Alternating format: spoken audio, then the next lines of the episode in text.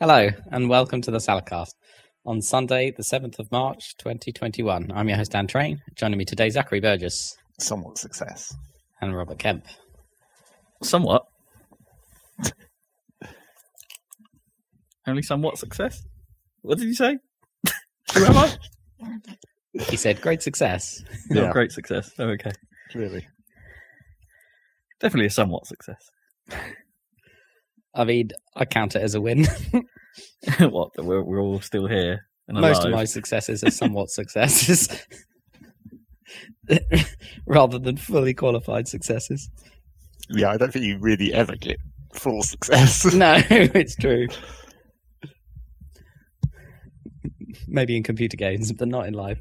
And even then, in games, it's quite quite rare these days. yeah. I mean, literally something I get to talk about later in, when I'm talking about Stardew. The amount of success that's been happening The quantity may of not, in fact, be full. Is this uh, uh, the quest to 100% things has definitely got more difficult. yeah. But then all has it. Games were harder at one point. yeah, but games were harder when they didn't have achievements. True. Yeah, now you have an exact beat. measure of your Yeah. success. I only just learned that S rank is from Japanese school grades, uh, exam grades. Oh, is it? Yeah, S is above A, whatever. It's like A star. Hmm. Why, why on earth did we introduce like? It's one of those things like grading systems where you just go, "Yeah, this is the top run." How did? Why do we need one more than that? like, Just these ones, they go to 11, like across the board, 11, 11. So most Yeah. they're playing on 10. Where do you go from there? Nowhere. but these, you see, we can get that extra. We go up to 11.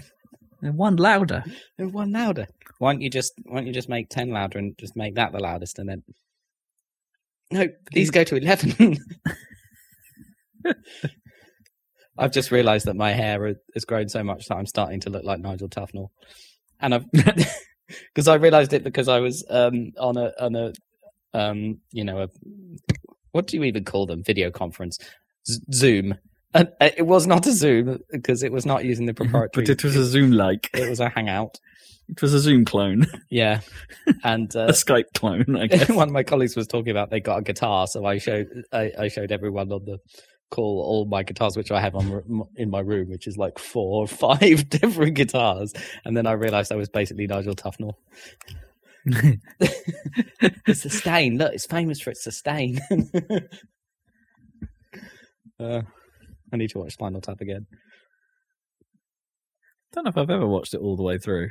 Oh, I've seen lots of. Yeah, it might be one of those films where I've seen the entirety of it in pieces. Do you ever see that documentary about Anvil, which is basically Spinal Tap but real? No, never heard of it.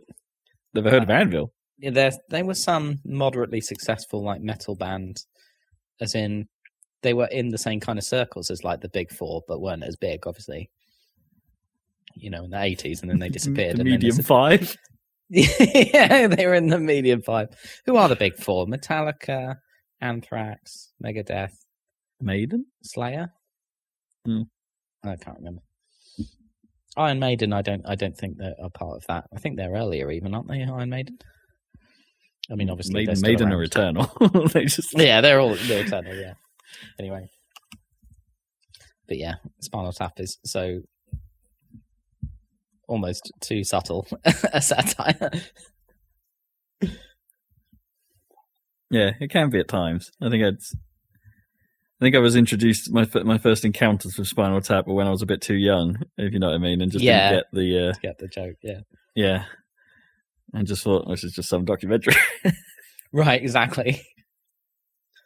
Because they went the other way and just made it a band after that point. didn't they? yeah, I think that might be what confused me or something. Yeah. I, I, like I think I was vaguely aware of Spinal Tap actually as a music venture because of course they point. were on the Simpsons in that episode because one of them is in is is in the Simpsons, Harry Shearer. Sure, right? yeah, yeah.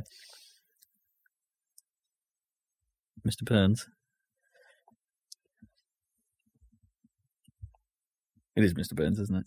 I think so. Yeah, yeah. He plays. Oh Mr. yeah, yeah. No, I remember now. Yeah, because he was on Buzzcocks once, Harry Shearer. Yeah. as a legitimate rock star, as well as voice of Mr. Burns. Yeah, absolutely.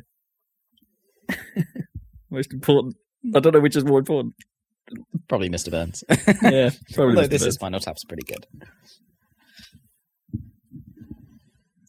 I uh, talking about watching things. Finished off that WandaVision, yo. Yeah, me too. Uh, Thoughts? I mean, it it takes a hell of a left turn. That's all I'm gonna say. It's kind of like just like, oh, that was a little bit out of nowhere. Wasn't it already starting from a left turn though? that was like the whole point. Okay, kinda, but I mean, I, I I get what they were they were trying to achieve. You know, they're trying to, uh, you know, put that character back into sort of comic book territory. Yeah. minor spoilers, I suppose. Um, but yeah, and it, it's it's it's interesting, and they leave a lot of questions open still, and it's like it's it's one you know it's not going to get a season two. Let's put it that way. No. but there'll, there'll be I was just Um, thinking that this this kind of mini series format is probably the closest you can get to like a one shot comic, like a graphic novel. yeah Right? It actually makes sense. And if a they just slightly keep longer doing form, this, a slightly longer form film, like Yeah. like at work, and obviously the episodic structure worked because of the whole episodic structure at of the, the start. meta Yeah. yeah, thing about it. But I have to admit, I enjoyed the weird meta episodes at the start more than the end. But that's just me, I think. Yeah, well, the last. I mean, I liked the middle the best, honestly, as there was the sort of interweaving going on between Mm. the two setups, between the show and between the outside world trying to get in. I liked. I, li- I liked that bit more. Mm. Like towards the end, where they're getting into all like standard exposition and well, a lot of exposition basically. and then, and then, as I said, there's this sudden left turn into like, oh right, okay. I did I didn't actually see that stuff coming. It was it was just a bit out of nowhere. The clue's in her name, right? Uh, I know, but I'm not familiar with that side of, it. fair enough. Of Marvel particularly. I mean, she's technically like Magneto's daughter and a bunch of shit like that. Like she's an ex man woman, right? Isn't she Scarlet Witch? She's a Uh, mutant, yeah, technically. which doesn't exist in the MCU yet. Although, Yet. now that foreshadowing. yeah, but I think the most probably the most annoying, uh, not for me, but for my um flatmate who's more of a comics fan and a more of a, a more of a superhero movie fan than me, is it was a bit of a fake out in the end with the actor for her brother or whatever. Oh man, that was Yeah. genius. Like, and I didn't peg it actually. A gnome pegged it. Of all, like, she was like, I'm pretty sure. She got very confused basically, and It was multiple really points throughout this between like this and Fox's X Men, Mm. or which they now call Legacy Marvel, by the way, on on Disney Plus. Oh, They call the whole X Men timeline Legacy Marvel. what do they call the Spider-Man movies, like the Sam Raimi ones? Are they Legacy? I don't know because Disney, I guess, haven't got Don't that those, still. yeah. Okay, but the, I thought there was going to be more to the crossing. I thought it was going to be the start of like a, you know, cross universe thing where they just use their insane, you know, use their insane muscle to just bring in freaking, you know, Hugh Jackman and shit or whatever. Or, but no, No, I think they, I think they'd have to totally recast what they do with X Men from here. Yeah, but the thing is, though, they are supposedly doing it. They're rumored to do it, be doing it with Spider-Man, right? Supposedly. Well, the whole multiverse Maguire. thing, Yeah, yeah, because exactly. there's, there's two multiverse films coming up. There's Yeah. the Sp- there's Spider-Man three and the next Doctor Strange is going to be right, exploring and, all and we that. know that Wanda is going to be in Doctor Strange, Yes, we do. and it was supposed to. Doctor Strange was supposed to come out like the month after the end of WandaVision, but it all got screwed up by by COVID. Yeah, Uh, but I thought it was going to be the start of a multiverse thing where they'd bring in all actors from previous, like, because they already did at the end of, although no one thought about it at the time, but the end of the previous Spider-Man film, there was a post-credit tease where they brought in the same guy playing J. Jonah Jameson as the Sam Raimi films, right? Yeah, right. Yeah, Which yeah. was awesome. I mean, who's going to play that apart from J.K. Simmons? I know, I know. You, you could, the problem is, is, yeah, he's somewhat unbeatable. That's Yeah. the problem. I mean, they I, didn't they they actually brought him in to do the Spider-Man games Was that him? as well. I, I think I think it, they actually brought him in. it can't be him doing those things in it can't because there's too much like because he's constantly chiming in on the radio isn't he that's too yeah, much yeah. voice Well, it's his pod, it's his podcast. Yeah, that in, in can't the be game. jk simmons Fact check. Yeah, that needs a fact check. I don't think he'd do that. That would be too long in the voice booth for for actor of his stature.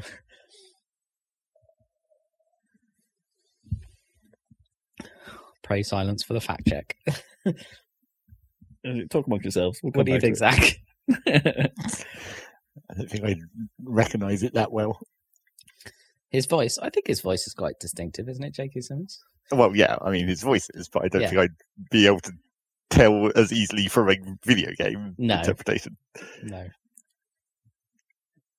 You you'd tell if he was Mm, rushing or mm, dragging. Well, yeah, and they probably would have credited him. Apparently, there's, no credit in the game What for that voice entirely, for or that, for him that specifically? voice. No, just just for just for that voice, there is no credit. Weird. So maybe it was him. Maybe he ghostwrited it. yeah. Conspiracy. Bizarre. Ah, no, no, no, okay, no, no, it is. It's on IMDb um, as Darin De Paul, Good who old I- uh, Darren DePaul. whoever that is. Yeah, Mystery solved. there we go. Not JK. It was a pretty decent approximation, though. Oh yeah. You always find somebody fairly decent to do mm, a half impression. I was about to say, given the close. mustache, he might actually look a bit like JK Sims, a little bit. So I watched Man of Steel last night because Oh, um, God, my why? flatmate put it on. That was bad. Why? That was bad. It's so bad. well, he insisted on it, and I was like, "Well, I got nothing else to do." But it was, yeah, it's bad. It's like it's not even.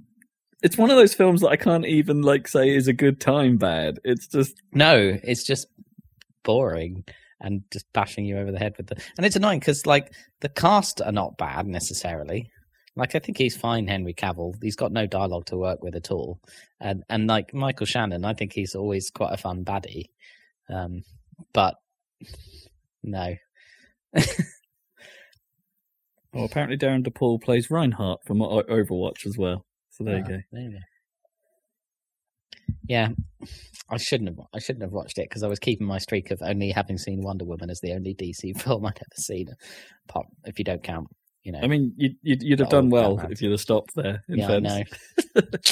Damn it. Because apparently that new Wonder Woman film isn't all that hot. Yeah, I, I haven't seen too. that, but I heard. But that might be bad in a in a fun way. I'm not sure. yeah, because it sounded really stupid. So that might be fun. I don't know. Whereas Man of Steel is just uh, we I, I I caught Gnome up on Endgame, as in the film. she's seen it. We've now Okay. seen it. Well, Okay, she's now seen good. it. I'd already seen it, but yeah, we caught her up. And it's like at the end of it, all she could really say was, "That is a long film." it's a long film. Doesn't feel as long as Man of Steel, let me tell you that. no, it does, I mean, yeah, it, it does the does that thing where it's like three hours long and still manages to hold you to the end. It's good. yeah. Well, that one has quite clear acts, doesn't it? It's got the really somber mm. first act. Then it has the time heist, which is awesome, the middle act, and then it has the crazy, the big battle third act, Yeah, and the and epilogue. they Yeah. and they repeatedly don't take themselves seriously, which is standard, I suppose, for Marvel, but it's Yeah, is decent. That's America's ass.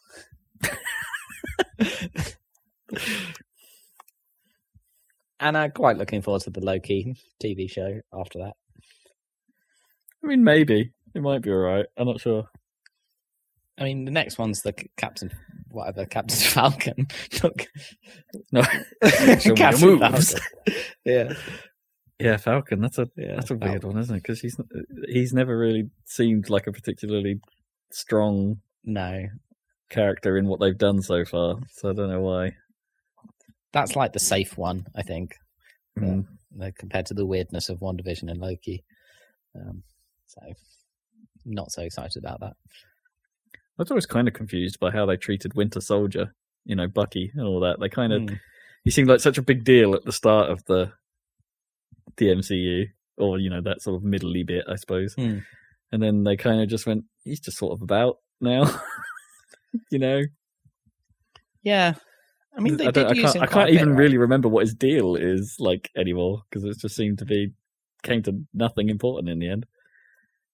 because he was in the Winter Soldier, obviously, and in Civil War, right? Hmm. And then he ended up in Wakanda chopping wood or something, didn't he? Something like that. Yeah. Uh, oh, I can't remember. I, I can't. Yeah, there's a lot to remember there. Yeah. Well, now they've started retiring characters, so you don't have to remember so much. yeah.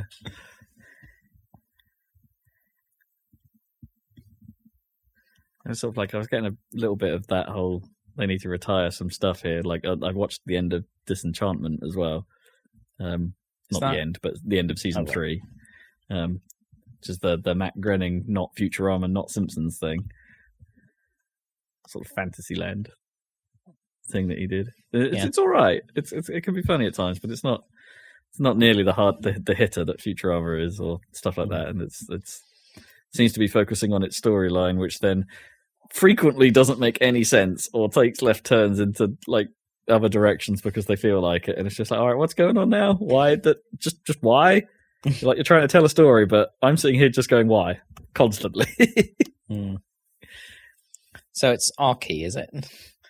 a, a little, like, a little, but no arc seems to last longer than maybe a couple of episodes, and then they'll Right. bring something back from a- season ago, and you're like, "Wait, what? The- the- the- you're coming back now?"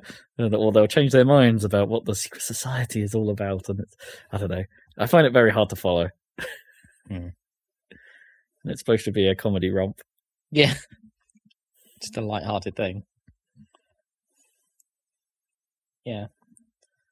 I I I've only seen the first few episodes of that, so I, I didn't get into it yet. But maybe I'll give it a try. I like uh, the you know the voice actress. What's her name? Abby Hmm. from uh, Broad City. And it's got Marcus Phoenix in it, you know. Oh right, yeah. John DiMaggio of Bender fame. Where have you gone, John DiMaggio?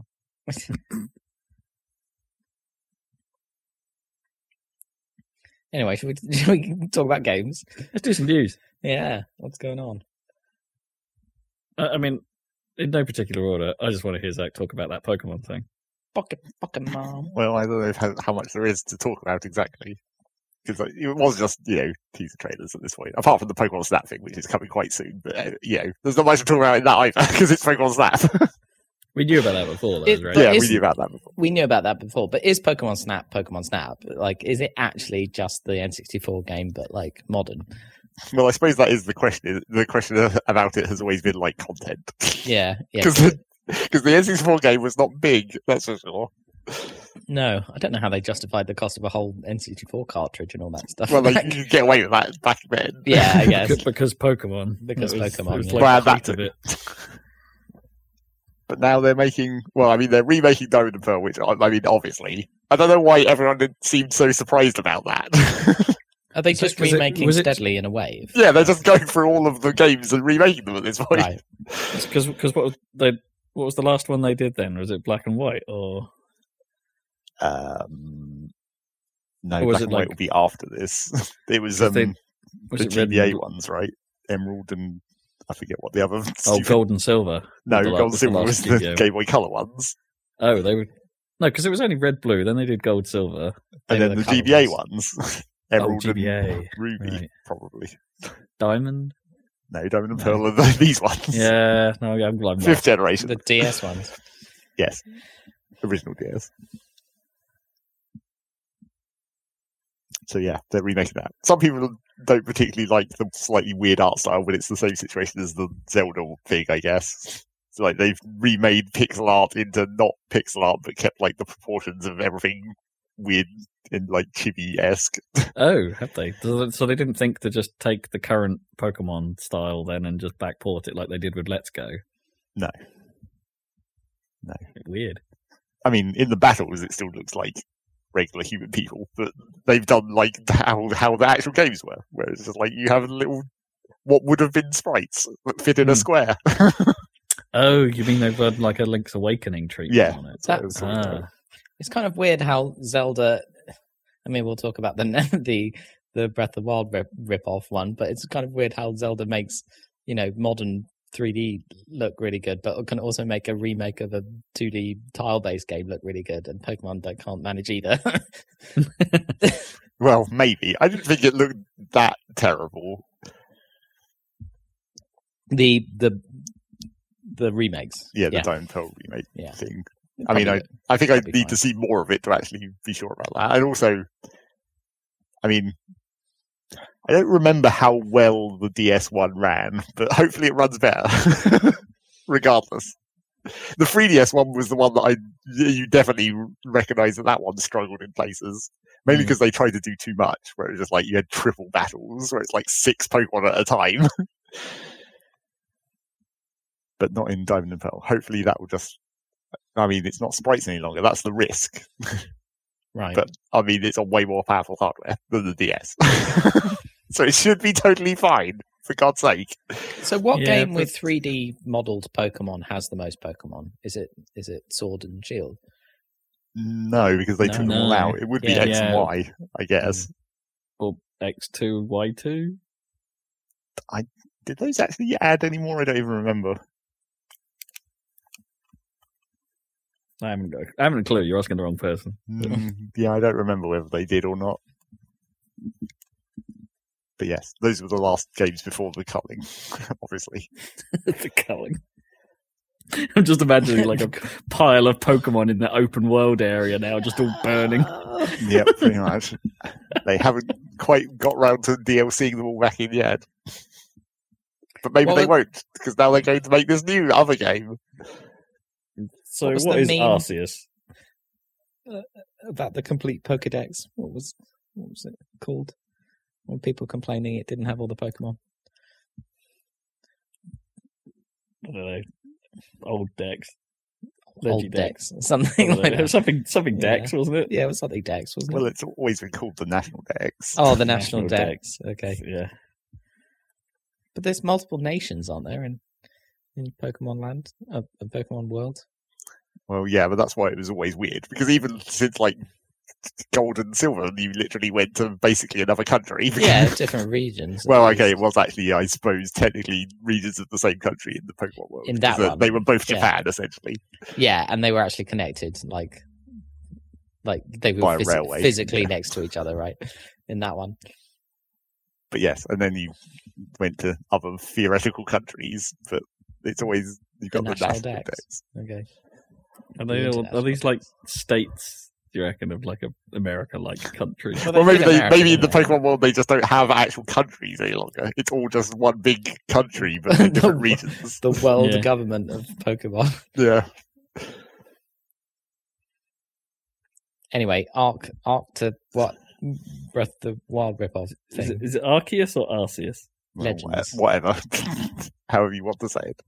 But yes, they're making a they're making the game that they should have made with Sword Sword and Shield, except they still don't seem to actually be doing a good job of it. it looks well bad. Something about the I haven't grass. seen the trailer. To like talk me through it. well, the one thing that's noticeable, but like, well, there's a lot of quick cuts, so it kind of you know tries not to focus on anything for too long. But there's a really weird. I can't tell whether it's like some kind of extremely harsh LOD on the animations or whatever, but like when things get slightly far away, they turn like low frame rate. so like you can see the Pokemon animation just like running at like way like two frames. Yeah, that's that's not an uncommon LOD approach. Yeah, but it's like it seems to be like a really close line where they've started doing that, so it's like quite noticeable. It's not like they're really far away. What if they? Well, presumably they're they're trying to take what they'd learned from the open world area on Sword and Shield, which you know ran like garbage. Yeah, Um, and they're and trying, they're trying to, to, like, make okay, as many could- savings as they can. Yeah, how can we un unmess this up? On the plus side, there seems to be like better battle animations. I'm not. I haven't looked at it enough, and they um, you know don't show enough of it to be like you know are there more than two animations type of thing. But they, if they if they if they are still using hella generic animations, they're definitely doing a better job of hiding it in this one. Maybe. But yeah, it seems like the game they should have made, except they still haven't succeeded fully. But then the question is, of course, they spoke to Nintendo or whatever and be like, "Can we borrow the Breath of the Wild engine?" well, I'm pretty sure they haven't borrowed the Breath of the Wild engine. no, that's fairly clear. Oh yeah, I see what you mean. Sorry, I'm watching it now. I see what you mean. There was one. There's one shot like which looks like a battley type thing, and the yeah the frame the frame rate in the distance looks really odd. And it's not, but it's not that far. It's like no, ten yeah, meters. it's like quite close. There's, when they're running around in the open world catching Pokemon, there's a couple of the shots where it's like that Pokemon looks like it's barely animating at all. It's just like jiggling in like frame steps. Yeah, it is, it is strange. I do mean, wonder theor- how much saving you actually make with like animation LOD like that. Hmm, yeah, because it's not like the model is less detailed, or maybe it is too. But I mean, yeah, probably is. you know, this is clearly.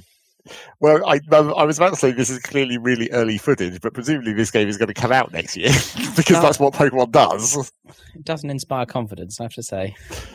No.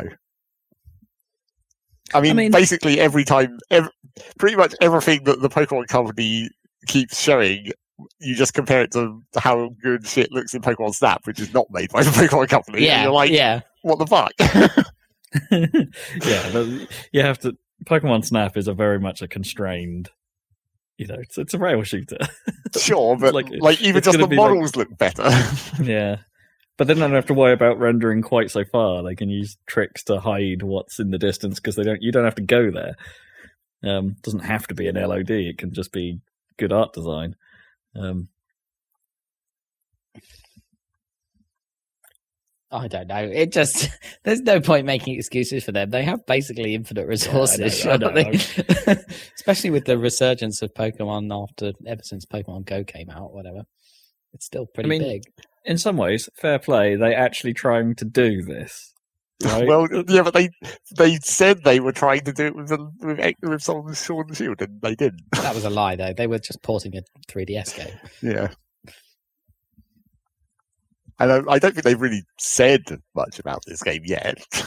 No, I suppose not. But you can tell by the title, it's not a mainline Pokemon game, right? Why would Well, they call it Le- mm. Arceus maybe. Legends? Or Pokemon Legends. Well, maybe to separate it, right? From so you're not just playing a Pokemon game, you're playing a Well, I mean- Legends game. this may be the this may finally be the time to escape the two games problem. right, and just make the one game. Since the since it already seems to be implying that there's like there's just going to be a limited selection of Pokemon because of story reasons, I guess. Like it's in the past or whatever. Yeah, I guess that could make sense. You reset it by going to a a different time period or something, or a different region again. Although it again, they like the, they showed the free starter Pokemons, and it's like from completely different generations of games, and it's like then you're getting then you've sort of come into that problem the opposite direction, where it's like, but these Pokemon didn't exist Mm. when we were last here in this region. These Pokemon didn't exist, but now in the past they do. I mean, maybe they went extinct or something. Who knows? I'm sure they'll explain it thoroughly. I can't believe they've got canon problems in freaking Pokemon. Well, their canon problems are just like that they that they keep having no reasons for things happening. yeah. it's not that they have like competing reasons. It's just like they never talk about it, and it doesn't make any sense. it's the Zelda problem, right?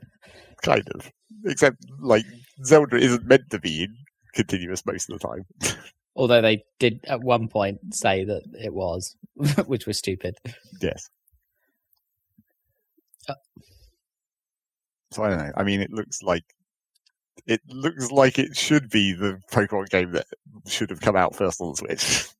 And if only they hadn't made Sword and Shield and spent the time they made Sword and Shield working on this game instead, it probably would have been be- like the game you wanted.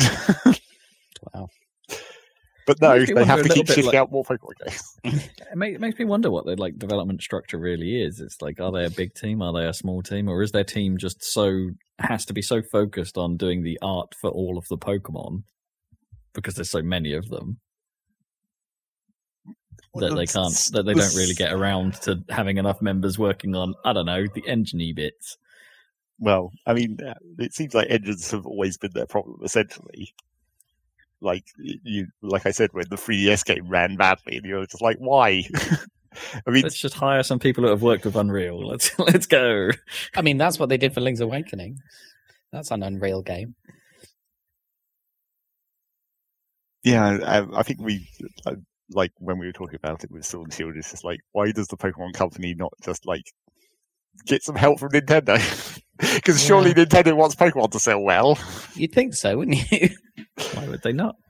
Nintendo loves money.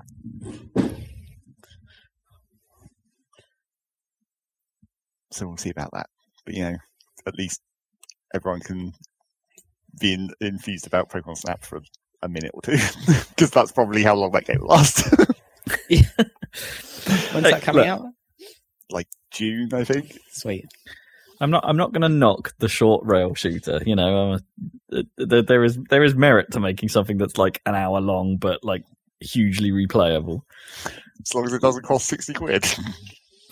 Yeah, it's a tricky one because I'm such a fan of, of something like Lylat Wars that I still don't think anyone has really made something like that or as good as you know the Star Fox and Lylat the Star Fox and Lylat Wars, like with its with the so many possibilities that that thing offers. Um, you know, to encourage you to play it like twenty or thirty odd times. Hmm. And it's like I don't know, Snap could do that maybe. Yeah, it But- could. I mean, it, it had elements of that in the original, like going, triggering the different routes and everything, but it was still quite small. Yeah, I mean It's they tried it in zero the as well. It just wasn't right. Um, I mean, I mean, it has to be Yeah, like unless they're going to sell it for like ten bucks, yeah. which they won't.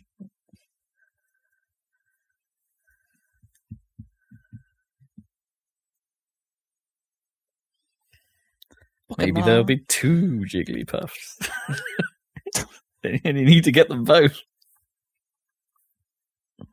I mean, the first game didn't have the full roster, did it? Mm, no. no.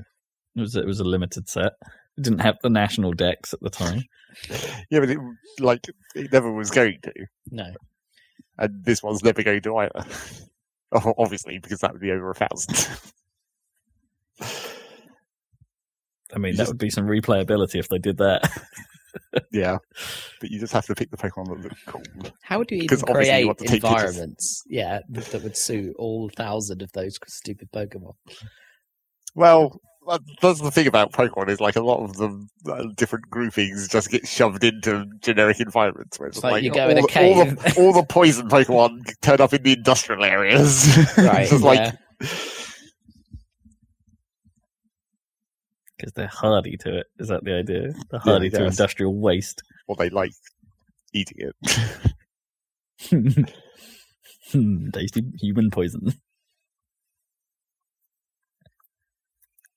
and that's pretty much all that was out of that Pokemon thing. Pokemon. Uh, There was a couple of other things, but not anything nearly as important as the free actual games, I guess. You don't want to talk about Post Malone then? No, not really. Uh, that's the correct response. I mean, I guess it's the 25th anniversary, but that's like, at this point, I feel like all these anniversaries are just like, no one cares about any of them now. it's like, oh, it's Sonic's so- 35th anniversary. Who, who, I mean, they don't care about that, apparently. yeah, they still haven't done anything about that. Disappointingly. I guess they kind of writ it, wrote, writ it, wrote it off because of um, COVID. Maybe they're just Yeah. like, eh, thirty-five ain't no thing. Thirty-five shouldn't really be anything, though. well, no, 35, all these fives number. have been completely ridiculous. Yeah. Even even the Mario ones are just like, I mean, come on, at least stick with the tens. Or, you know, make up other bullshit like you and Luigi to fill the gaps. yeah, yeah, Luigi. yeah, Luigi never ends.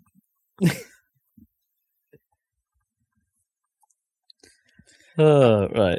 So Other we move on. Conferences, yeah, let's talk Yeah. about that PlayStation State of Play. state of play, which they're all just using the Nintendo Direct format these days. To an extent, I don't think these State of Plays have work work quite so well for Sony as they do for Nintendo. No, There's there's something I don't know. I struggle to remember the State of Plays. it's just a bunch of trailers like barely tied strong together. Really, they don't even have someone presenting. Oh, they do it. have a they do have a voiceover lady. Yeah, yeah, but you can't see them. well, you can't see them in every Nintendo thing either. Hmm. Yeah, I guess that's true. Yeah, but the Nintendo voiceover dude is like super unmemorable as well. Yeah, and they're often like the the problem with that structure is they often waste a lot of time just being like, "Here's the trailer," and now someone will tell you exactly what the trailer just said, and it's like, "This game will be on Switch," and it's like, "You reckon?" So, did anything stand out at all from the trailers that they showed all in a row? I mean, oh, I mean, it's we've got to talk about the uh, the the Final Fantasy VII thing, right? yeah, that was the, the the final thing they showed, I guess. So that was, yeah, I guess, remake Integrate. Integrate. which is actually the DLC pack. It's not just the name for the PS5 version. Uh, like Yeah, Intergrade is the DLC. Can you get that on PS4 then? Presumably, Um, maybe not. yeah, I think I don't know if they. I said actually, that's a good point. Probably. I- I'd be because no surprised if they did. You Yeah. buy one. I'd be very surprised if they didn't. But yeah, like no, Intergrade is a is supposedly what Yuffie was doing was doing whilst everyone, the rest of Avalanche, was dicking around in Midgar. but that's like, I mean, if we're going back to the actual Final Fantasy VII story, it's like that's before they meet her, I guess. Yes, it is. Yeah, but so I don't think there'll be any crossover there, and they, they didn't suggest there was. But it's like Yuffie, sorry, Yuffie, as she's uh, now Yuffie. voiced. Um, uh, yeah, she she at least is aware of Avalanche and is trying to, you know, the storylines about her ninja crew trying to do something about them or with them or something. Yeah, I forget what was because it's the other country in the Final Fantasy VII world, and they don't like Shinra either, right? Because the Shinra started a war against them. I think. I barely Maybe. remember, that because it's it's very like glossed over in the Final Fantasy VII story. the whole other country that with the ninjas. There was an explosion. No, that's that's not that country. Actually, I think that might be a third country that that happens in. Right.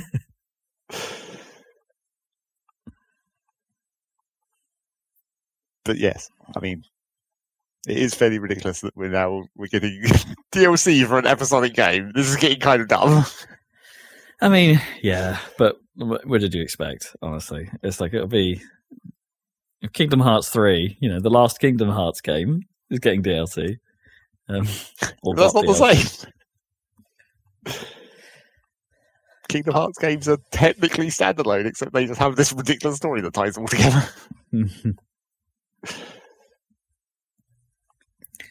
uh, yeah, Okay. I mean, and also PS5 version. You know, Hmm. get get that sixty frames per second, Joe. I mean, I, I was hard pressed to see differences in some of their side by sides, like like texture detail, and I'm like, really? I mean, if they looks- it looks, fix it the- looks kind of the same, and then they were like, like problem with uh, the hair or something, and it's like, oh, the hair actually does look good. the hair is slightly improved. And then volumetric lighting, because everyone loves volumetric lighting. You want your fog? We got it. Did you want fog? not particularly. Well, tough. You're going to get your fog. Just wasn't that the problem with the original? Uh, not the original game, but the original remake. Was- the original remake, yeah. was a lot of it looked good, but some areas just the, for some reason didn't have as good assets, or like the junkyard area didn't have good textures, whereas the opening of the game looked really good. I mean, maybe. I mean, that wouldn't surprise me. I mean, that's the same sort of. You could say that about any game. You're you're always going to find spots where it's just like this Yeah. isn't quite quite I just heard that the was rest of like- it. Quite a particularly inconsistent uh, game. Is it is it really Yeah. obvious? Yeah, well, that's what I'd I'd seen in reviews and heard. So if they fixed any of that, that would be good because Oh. I played the demo and it looked great. Yeah, and I'm worried the- that the rest of the game doesn't. The demo's fantastic. Um, but yeah, well, we'll we'll all get to find out because it's currently free on PS Plus. da, da, da, da. And they announced that the upgrade to PS5 is free as well, Oh, which that's good. is somewhat unusual on PlayStation. There's not been a lot of that. Um, no smart delivery for you. But yeah, I don't know. I'll make that work. Maybe you know, maybe now it's worth holding off until I get a PlayStation, and then we play it in lovely sixty frames per second. I don't know. Yeah, what you're going to play in your Series X in, in the meantime? Well, in fairness, we might end up playing Final Fantasy on the Series X. I don't know. It's rumored that that, that, that, that this stuff may actually turn up there before Oh, that's long. cool. That's cool. But we don't really know what kind of deal they've got with Sony. I don't think, but like it's it's rumored that it might be one of those one year exclusivity deals. Interesting. In which case, we're getting pretty close. That means.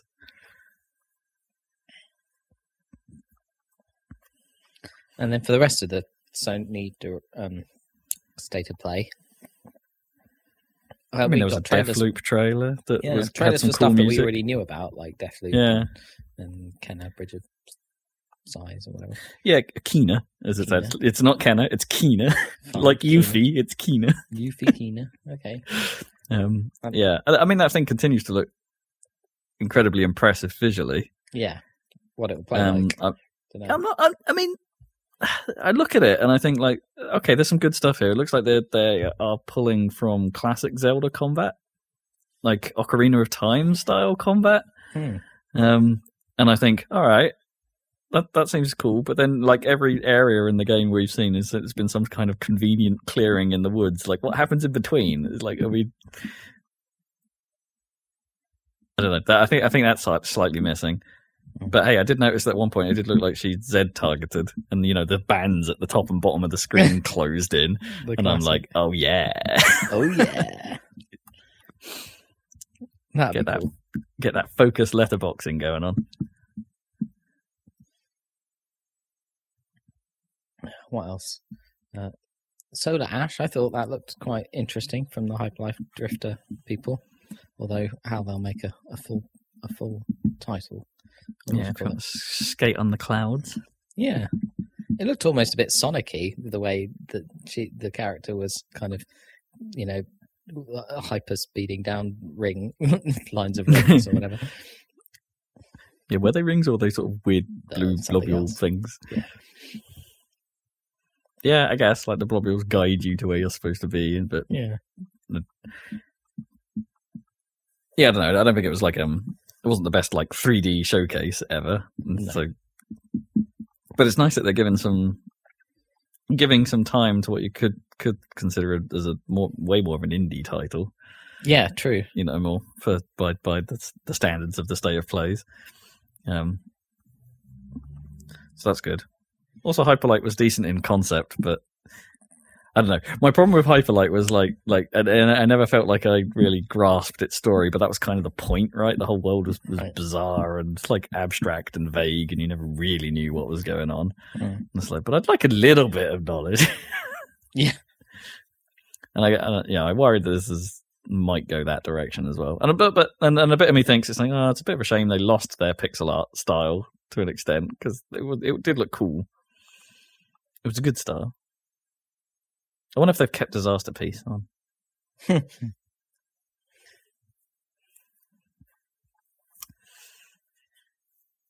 Yeah. Uh, yeah, I mean, and then they did Returnal, you know, which looks more like Returnal. I mean, that game looks fine, and you know, generally, I generally like what Housemarque puts out, puts out, but I'm not sure I get why they did the whole Silent Hill angle on it.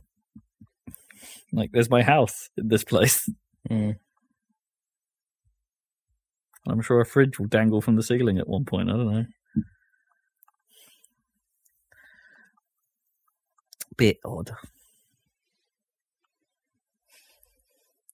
I thought that kung fu thing, Sifu or whatever, looked potentially interesting, although it was more cutscene than game. I think, uh, you know, it looked like it had a nice art style. Hmm. So we'll see what happens with that. Yeah, it'd be interesting to know what that actually is. Is it like a, uh, it like I don't know, like a Superhot or something? Where it's like here's a combat scenario, get through Yeah. it, Yeah, move on. yeah, because it's like fighting down a corridor. that would be a bit cramped for a 3D camera. Well, unless you, I guess, I guess unless you fix the camera in a Yeah, in a spot, or not like fixed, but like have it in a certain Yeah. perspective. So, which might be what they do. Sifu. Sifu. I think that's most of what I wanted to say about the Sony uh, Yep. Sony we'll thing. go with that. Uh, what else we got? Uh, other Sony news: uh, Destruction All Stars will be coming out soon on, if not already, on PlayStation Plus. And thankfully, they dropped that whole. This is going to be a next gen seventy dollar title. It will be twenty dollars. Rejoice! Oh, brilliant. I think they sort of, you know, look. I'm assuming the people that, that are making it sort of looked at the market and were all like, "Well, hey, Rocket League's free now. What do we do?" Right. Yeah, exactly. Except it took them like several attempts to get to that point, apparently. yeah, Market I forget that game's made long. by. It's made by like someone who's done like good car games in the past or something. So it's can't remember. Anyway, uh, talking about other stuff they might be trying to get right. Those uh, Halo Infinite put out some new screenshots, Oh yeah. and if that, I mean, they didn't put out any video footage, so who knows how real this, how, how much it is. But they do look improved Oh, that's good. over the. Um, um, I mean, improved in a sort of like The lighting and stuff. Yeah, like not so much like in shadow, I guess, like most of that demo was. So you know, there'll be want to see some video of it though. Oh, naturally. Uh, what else we got? Uh, Artifact Two has been cancelled.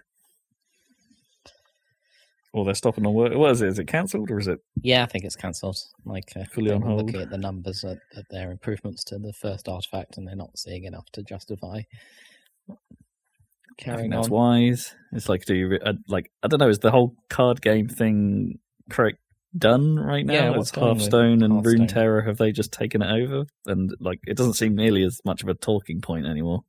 No, I don't hear anything about even Hearthstone. I don't No. think necessarily the card game situation is the problem with Artifacts. I think it was just a bad one. Because well, that too. Uh, they hyped it up and like we got Richard Garfield. And you know, it's Dota. Everyone loves Dota. yeah, nice try. Uh, uh, well, a few more cancellations going on it. Uh, Vampire: The Masquerade Bloodlines Two. Oh, that's a tongue twister. Um, is now on. I mean, it's not cancelled, but it's on hold because Paradox have removed the developer from the project. Right. I mean, this game, this game has. has been in development for a long time now, Yeah, that's true. um, and maybe Paradox lost patience. I don't know. Who knows what's going on there? Um, but still, that's a that's a that's a move. We're not cancelling it. We're just getting an entirely different studio in to make it. It's like um, my brother and I were talking about this sort of 4. the. Other, was, was, my brother and I were talking about this sort of indirectly the other day. We were talking about fighting games and like like I was because I was surprised to see that Skullgirls got an update the Oh, other day, and it's like, hang on a minute, Lab Zero closed. Who the hell are working on it now? And it's like, yeah, it's been it's been taken over by another dev dev studio, Hmm. um, and it's um, yeah, and it's getting updates now, and, like a new character dropped, um, which apparently was from the mobile version of Skullgirls that they, they'd already always planned on bringing it over to the to the main version. And it's like, yeah, that's uh, that's weird. And it was like, when when else has that happened? Where like like another studio has basically just been ousted, um, sort of when a game's out. it was like, oh yeah, Killer Instinct. That kind of happened, right? Because Amazon bought Double Helix, um, and then Iron Galaxy had to take over. Well, and we talked about it very recently. The the um the situation with Planetary Annihilation, where they gave it over to a community dev group. Right? Yeah. That's even weirder. Yeah, Anyway, that was a thing. Uh, more cancellations. Anthem 2 or Anthem Next. No longer a thing. They've, They've decided to pull the plug. I mean, probably a good idea because, like, honestly, how much money were they expecting to make out of? I mean, it's taken them so long. Hmm. Like at this point, it's like, uh, who cares about Anthem One? And also, like they were they were planning on putting this out for free, right, for anyone that owned Anthem. And it's like, where's the money? yeah, how does it make sense? Yeah, I mean, Well, it, it was meant hard to be to all justify. cosmetics, obviously, just like yeah. Destiny. Yeah, I mean, I guess put it out and have some kind of like yeah buy-in system, make it a free-to-play game in some way. Maybe that was the plan. Um, I heard that they were gonna EA were gonna make Bioware make the next Dragon Age like a you know a, a game as a service, but then they saw that they were having to close Anthem and that Jedi Fallen Order made a bunch of money, so they'd let hmm. them just make a normal game. good. Yeah, the, I don't think the, the other part of this was like there's not there's not been any firings. I don't think they've like got rid of people as a result of this cancellation. They've moved them at those people that were working on Anthem two onto Dragon Age and Mass Effect And Mass Effect, projects. yeah. Just Um, make so- proper games again.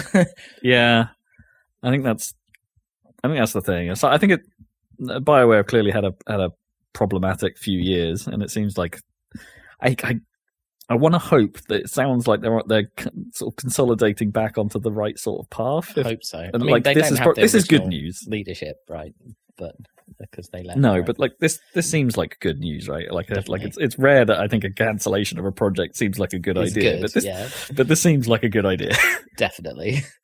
Stop with all the microtransaction driven bullshit and start making goddamn video games. yeah, yeah.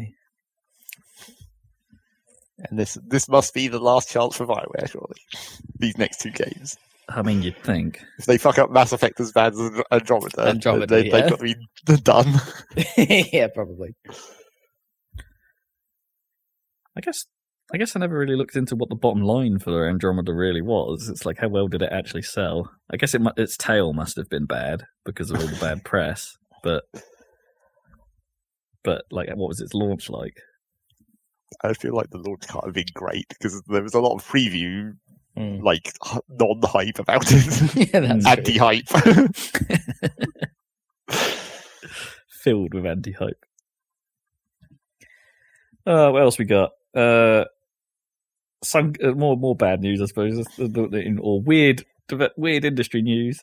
Uh, the developers of Sinking City are suing their publisher because they claim their publisher, who I think is Ni- Nacon, um, uh, pirated the code for their own game. They'd already had a disagreement with the, their publisher over something, um, uh, causing the game to be pulled from some places. But yeah, it sounded like their their publisher decided to pirate the game so they could modify the code and modify the code in a way so they could then put it out on other platforms, trying to cover their asses against them Right. s- somehow. And it's like the yeah, and the developers who I, I guess own the IP still, otherwise they wouldn't be able to sue.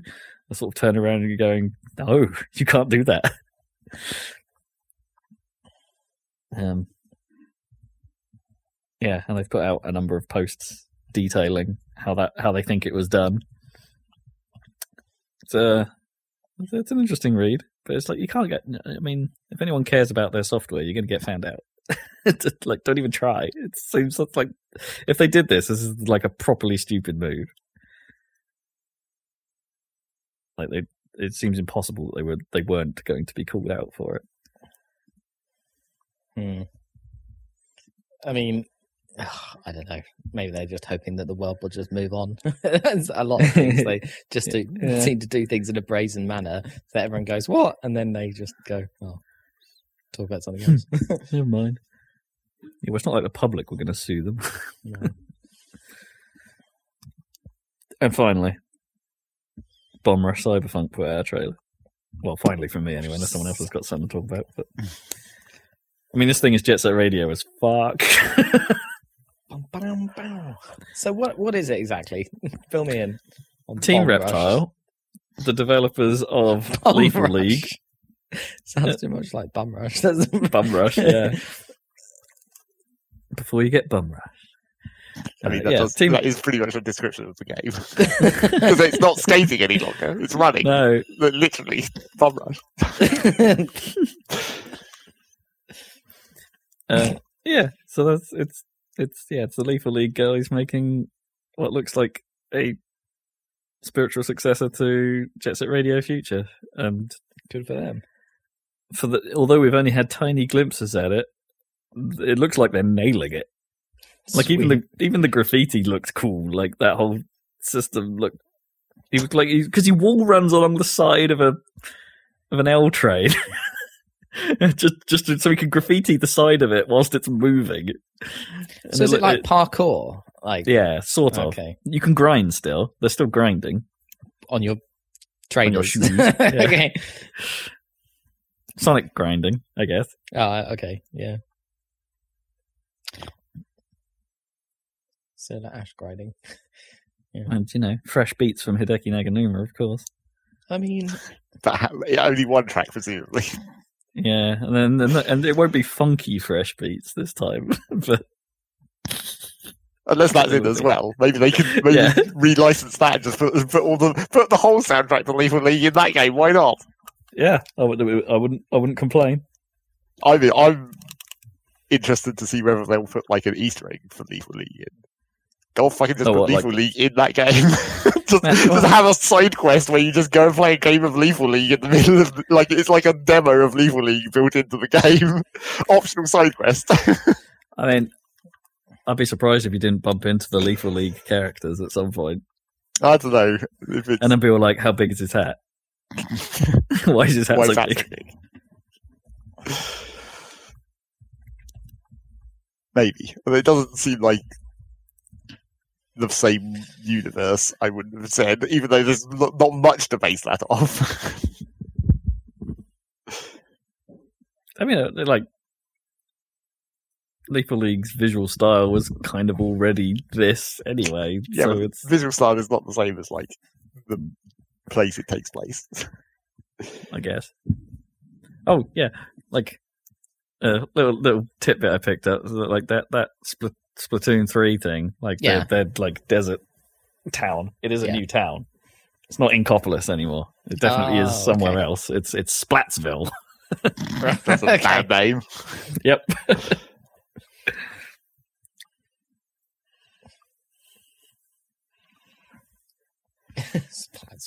Why would you want to go there? That's like going to like in terms of like the squid, isn't that like going to like Murderton? Because how are you supposed to move around? Well, I suppose they only move around in that paint anyway, don't they? Do they move around in? Well, actually, it should be. Well, they walk. Oh, I was about to say it should be better, but I was thinking about it'll be better for not falling into water and dying, Yeah, because there's not much water about. Hmm. but it won't actually affect the ink in any way because the whole. The, if you look in the lore of Splatoon, you discover that the ink just gets eaten by bacteria, which is why it constantly disappears at the end of rounds. Yeah, So- it- it's not it- getting washed away by rain or anything. It's actually like a bacteria that consumes all the ink. yeah, it's like a it's a weird temporary thing. that must be stressful if you're a squid. I suppose you can just jump out and turn into a human thing.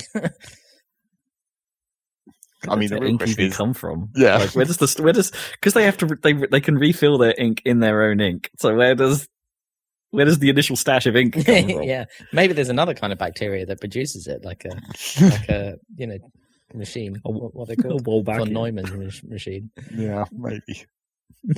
That would that would kind of be the exact thing that you would expect from a, a Splatoon lore is where like it turns out it was nano machines all along. Yeah, Nano in this in this future apocalypse. It was grey goo, but it wasn't grey. Yeah. It was brightly coloured.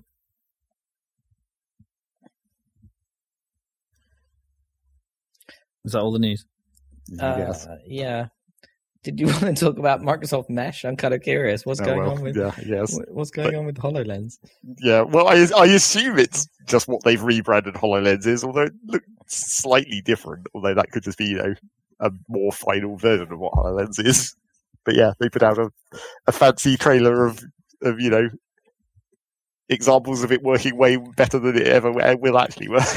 Because I actually tried the Hololens. It was weird because it, it was insanely narrow, right? Because I Hmm. thought I knew that it didn't have good peripheral vision or whatever. But not only is it was it narrow left and right, it was narrow up and down. so you had to Yeah. look through like a tunnel basically to see. Yeah, it's a ti- it's- through it. It was it was always like you know they didn't hide it from. It was like a tiny little panel in the middle of the screen, isn't it? Really? Yeah. Um, so, I mean, it was cool if you looked straight ahead.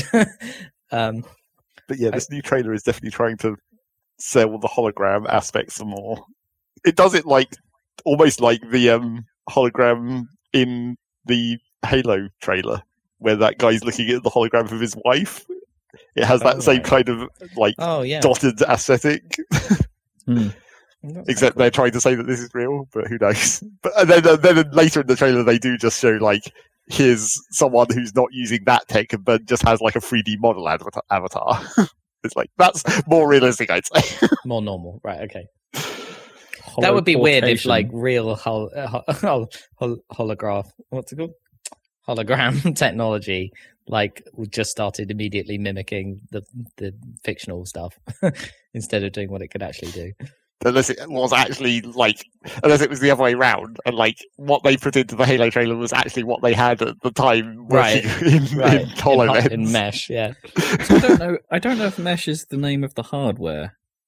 Like, yeah, it might at just be this. like, the it- sort of oh you know like the- they, they're calling it a reality platform. system. Yeah, Yeah. they're calling it the platform, like across multiple devices. So I wonder if that's like how you can, you know, it, like multiple like input devices, and uh, you know, maybe you can point your phone at things, and then it's like mixed reality there somehow. You know, that kind of stuff. I think it's like a whole new suite rather than just Hololens. yeah So Hololens might still be Hololens. It will just Well, be maybe. better.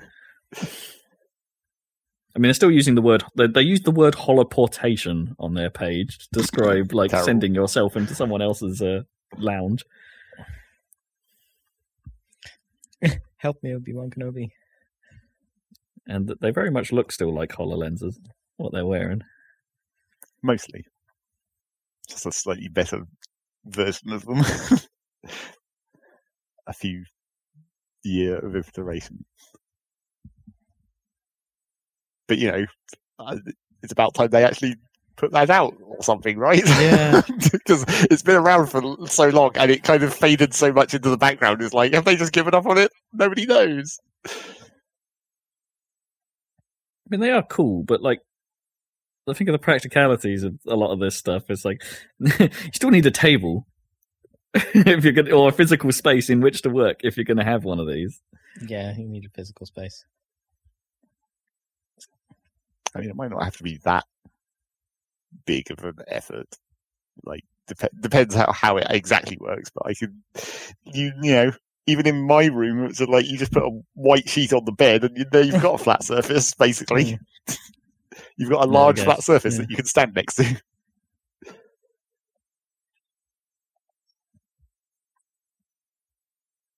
I don't know what they're showing here in this part of the video, where she's wearing some kind of like, is it like, like glove? I guess this mesh, actual mesh. I'm not sure um, that's glove. related that- to that mesh. like- I think that's just like she's learning to use a prosthetic, and that's just like they. Do you reckon it's a prosthetic? Like I wasn't sure. If well, they show a or, like, doctor, she put- don't they? Yeah, I wonder if it's like some sort of remote physiotherapy or something that they were using it to track her actions. Well, maybe, but the, Like like, the device. way that they're talking about her, like putting the fingers together, is a very sort of prosthetic, like learning to use the the mechanical controls Yeah, I guess. the, the fingers. Mesh. I don't know. I bet me likes the. Uh, has always liked the idea of having a Hololens set up, just to, not not particularly for the like. Oh, I want my table to be like Tony Stark's fake model science project. Um, but uh, uh, you know, like, uh, just the idea of like having extra information around a screen, maybe like so I could like you can have like extra screen space. Like your screen is for your for your for the stuff you want to be looking at, but around it you can have all these like crazy other things. It's like my your Skype could actually be like a physical phone or something on your desk. just be like, there you go. Extra screen real estate just by looking around. Or you just get another screen. Yeah, but then you've still got to put that screen somewhere. yeah, but then you still have to have space for all this holographic shit. Yeah, but you can you can put that over anything. That's the, that's the that's the thing. Like you can still have your. It doesn't have to look like a um like a cyberpunk disaster in your house. So what you're actually worried about is not, not cluttering your space rather than the actual technology. You just want you just don't don't want Gnome to be annoyed by it. I mean, I mean, I mean you want not? all this stuff to be completely invisible to the outside, so that she doesn't have to be annoyed. I mean, I'd rather not have to buy like fifty odd monitors. I'd rather have like a nice monitor and then Hololens to back it up. Makes sense.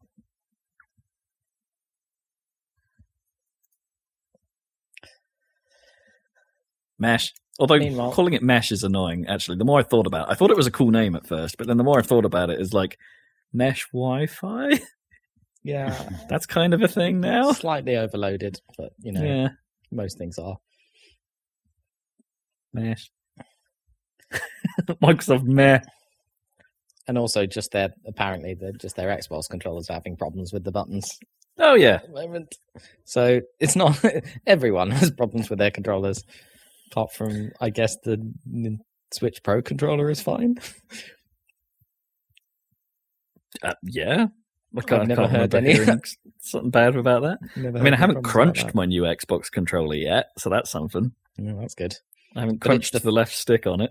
It's apparently the face buttons that get potentially dodgy, and it's enough so that Microsoft has actually acknowledged it as a problem.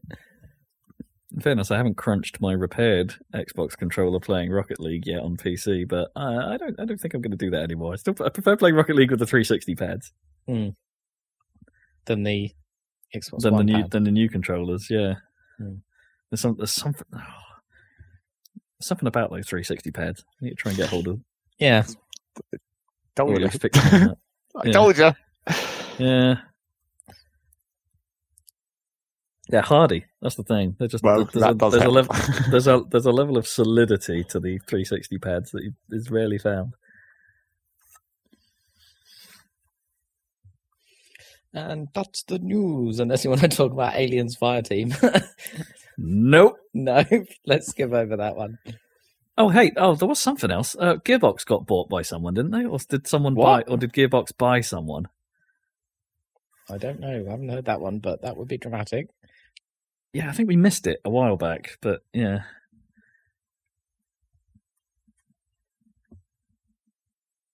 So yeah, Don't. I don't know. I haven't- I haven't got more than that. Sorry. Okay. Let's find out for next time what the hell's going on with Gearbox. What's Randy Pitchford doing now?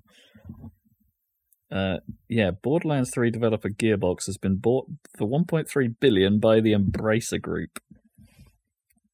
Whoever they are. Swedish They based. they're going to hug them to death. Yeah, the Embracer Group. Oh, it's it's the the parent company of THQ Nordic. right. So yeah, that happened.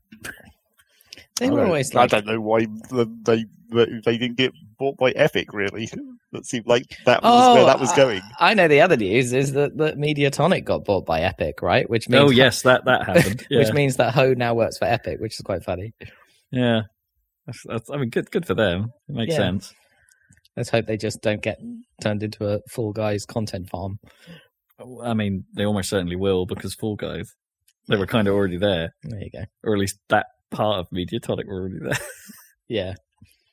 Whether the other part, making Murder by Numbers, etc., will survive, we shall see. There's a third game they put out pretty recently as well. I can't remember what it was. Anyway, yeah, good for them. Fall Guys fits in with Epic's current model though. Yeah. So it's Well, that fine. uh, inevitable next step is Rocket Fall League Guys will style go free free. to play. Yeah. yeah. it fits. And that's the news. It's time for what you've been playing. And we'll start with Zac this time, I believe. Well, it's been a slightly less complicated couple of weeks, more focused. Um, except, I guess not because there has been a couple of weird things. So I guess we should start with those. Um, Start with Weird. I like weird. I joined in with one of Rob's Open Transport Tycoon group sessions. Oh boy, did you? Oh no, did you destroy? Not really. I Um, was like I mean, third. Oh, okay. And uh, as I said last time, those guys are kind of pro. oh, fair enough. and I was And like completely relearning everything as well because it had been quite a while since I played. I was like, I mean, you did a way better. again? You did a way better job than me, who only just discovered that train signals need to be directionally faced. that was the thing. So, like, they I, made spent, I, the spent. I spent the entire game struggling with my damn trains. Only, Yeah, it was like for, the map only was for like smaller. halfway through the day for me to go. Do I have to turn my signals around to face the right way? the map was supposedly smaller to make people actually have to compete with, with each other a bit more, which you'd expect would mean like people would notice what other people were doing a bit more. But despite Rob continuously complaining about Train Six God damn it! For Train, like- train six. for like four hours or something, no Yeah. one went to look at what he was doing. And then as soon as I looked at what he was doing, I was like, oh yeah. And then at that, when I went and looked at it, was pretty much the exact moment when Rob himself realised it, where it's like, oh, you can turn the signals around so the signals have to be facing the direction the train is Well. I, I mean, it, it, the, the, the, I mean, this is the problem with like old school UIs. I guess it makes absolutely no indication that that's a thing. Like, and it's one of the weird things where you click like the rest, most of the stuff in the UI, and you have to pick the direction of the thing you want to put on the board. Like when, you are put it putting down. Yeah. Yeah, when you're putting down roads or something, you don't just drag a road out. You pick, oh, Well- oh, I'm drawing a road in this direction and drag the direction out. Like, Unless you're using the specific tool that lets, lets you drag in any direction. But yeah, what? There's a tool that lets you do that? the little cross one. You've got the individual directions, but then like the rails, you have the individual like track pieces where it's like this is the diagonal button that only lets you place diagonals. But then there's the Yeah. one where it's just like you just drag in a direction and it draws it Oh, out. for the love of. Actually, I thought that was like you had to explicitly pick that the, the cross tool to build like crossroads Well, I mean, it does help with that. Or or cross rails, like you know, to be like I want to just have this as a as a proper crossing, not not like it, where trains can't turn or something like that. Like, oh, but then oh, the damn o- the other thing that clearly didn't help Rob in this situation was that because because they had at least told Rob to use the path signals, which definitely They- they were- They were everywhere, and they'd also told me like the correct locations in which to put them. It's like I'll put them outside your stations, Yeah, and but things the like that. But the- trouble with the path signals is that the normal path signals, trains are allowed to go through them backwards, but they don't count as like a stopping point on the signal like routing. So even though Right. Rob's trains could go against the flow of the signals, they weren't acting as signals because they weren't facing the direction the trains were going. So that was why his trains always would like occupy huge lengths of track for no apparent reason. yeah, because I was because they have this thing like at least there's, there's this option you can turn on in OpenTTD where you can see like it will slightly darken bits of track that are, that a train has reserved for use. Which is So, what uh, the path based signals are for. yeah, so like, I so I was whole system. watching Like a block, So- like uh, Yeah. yeah. Yeah, so I was watching it and going like, why is this train that is parked at a station just reserving the entire line for itself? so no one else can move. It's like this makes no sense. There are signals everywhere. How is it? How is it doing that? And then, and then, actually, what triggered me to think of this was I went and I can't remember whose it was, but I looked at some line and I noticed that uh, I noticed a signal fa- with a a visual direct pointing a direction, just like looking at the at the the visual of it, and I'm like, I haven't seen a signal with that frame of animation. Why have I not seen a signal? To- oh God! they're facing the wrong way. and and I have control. Like so, it turns out you you have to click the signal again to turn it around. right, Which which, doesn't show you when you place it. No. No. and there's absolutely no there's absolutely no indication that that's a thing. I, is there a tooltip if you hover over the signal? I remember the the tooltip that pops up there says stuff like hold control to make To- the to other grades to see the- signals and that kind of stuff. Or they normally have like is it hold hold shift to see the price of it instead of Yeah. placing it? And it's- I don't know if that one does say click multiple times or not, or whether that's just like inherent knowledge that you're meant to know about transport taking. man, man, if it did, I t- I just mm, yeah. It, if if it's there, it, it completely passed me by. So Well, I spent mean- mo- Would you have even looked at that tooltip specifically for that? Because you wouldn't have known to look at it for a start. no. But the weird thing was, is like this is like this only was a real a problem this time around. Like yeah, that was what I was last- curious about because the game, this game was the one where this happened, but Robin played this other game, and I was like, well, what happened in that Yeah, game? the, the last time I played it, I was using signals in the exact same way, but uh, you know, without any knowledge of direction, and I didn't get into nearly as much trouble with the trains. They were all they were all fine. You're just placing them down the right way by accident. Yeah, maybe, or maybe like I, my lines were separated enough. Well, in fairness, my network Mm. was quite a lot more complicated this time. Um, I had a lot of lot of industries that needed lines to cross over and things like that, so proper signaling was important. Hmm. Uh, and I guess I'd abandoned my other things went badly for me this time, like really badly. It's like I couldn't, I, like, by the time, uh, I mean, last time I played, I got the drop on everyone on the on the sea front. Like I started doing that before anyone else, and so I started making, I, I caught up at one point on profit simply because I was doing the oil rig stuff before anyone else, but I didn't have that advantage this time. Um, because none of the oil rigs turned up near me for starters, so I didn't see them. Hmm. Uh, yeah, and then for some reason my boats weren't making money, and I don't quite understand what that was about. Um, yeah, I don't know. I, ca- I, don't- I don't think I can play that game as much as they do. They were playing it again this weekend, and I'm like, nope, hard pass. yep. It's like I, I feel like, well, I mean, this is just how I always play a uh, Transport Tycoon. Is just like I need less default map settings to feel comfortable. I don't. I never liked how the map generates in, in like base Transport Tycoon. It's just too cluttered. Mm. But then the trouble with making it less cluttered is it's not as good for multiplayer then, because then you've you've got very limited options of like where you want to build, where it's actually worth building if you've got yeah, much fewer industries and they're much further apart. It makes you have to, and that, that then that leads to problems of competition of like you can't if you you have to like commit to building something, but you have to tell people that you're going to be doing that essentially because it's going to take so long that you're you're having to reserve destinations ahead of time and stuff. And I don't think I that's mean- how that how that's not a great plan in multiplayer really. Hmm. I mean, You need out to that somewhat amount of chaos. Yeah, yeah, yeah. You need a certain amount. I mean, the thin map did was interesting. It was an interesting idea. Um, I fortunately ended up like somewhat uncontested, which is nice yeah, like Um, uh, because I need it because I was still bottom of the table even without competition. So because I, I, and I don't really understand. Like, it's not like at the at the point of the game, like early on, like even like uh, my network wasn't exactly much smaller than anyone else's, but it was still making a lot less money. And it's like before I even had Train Again. um, yeah, there's there's a lot about that game I don't fully understand. Um, even though it's a pretty simple game in, in some aspects.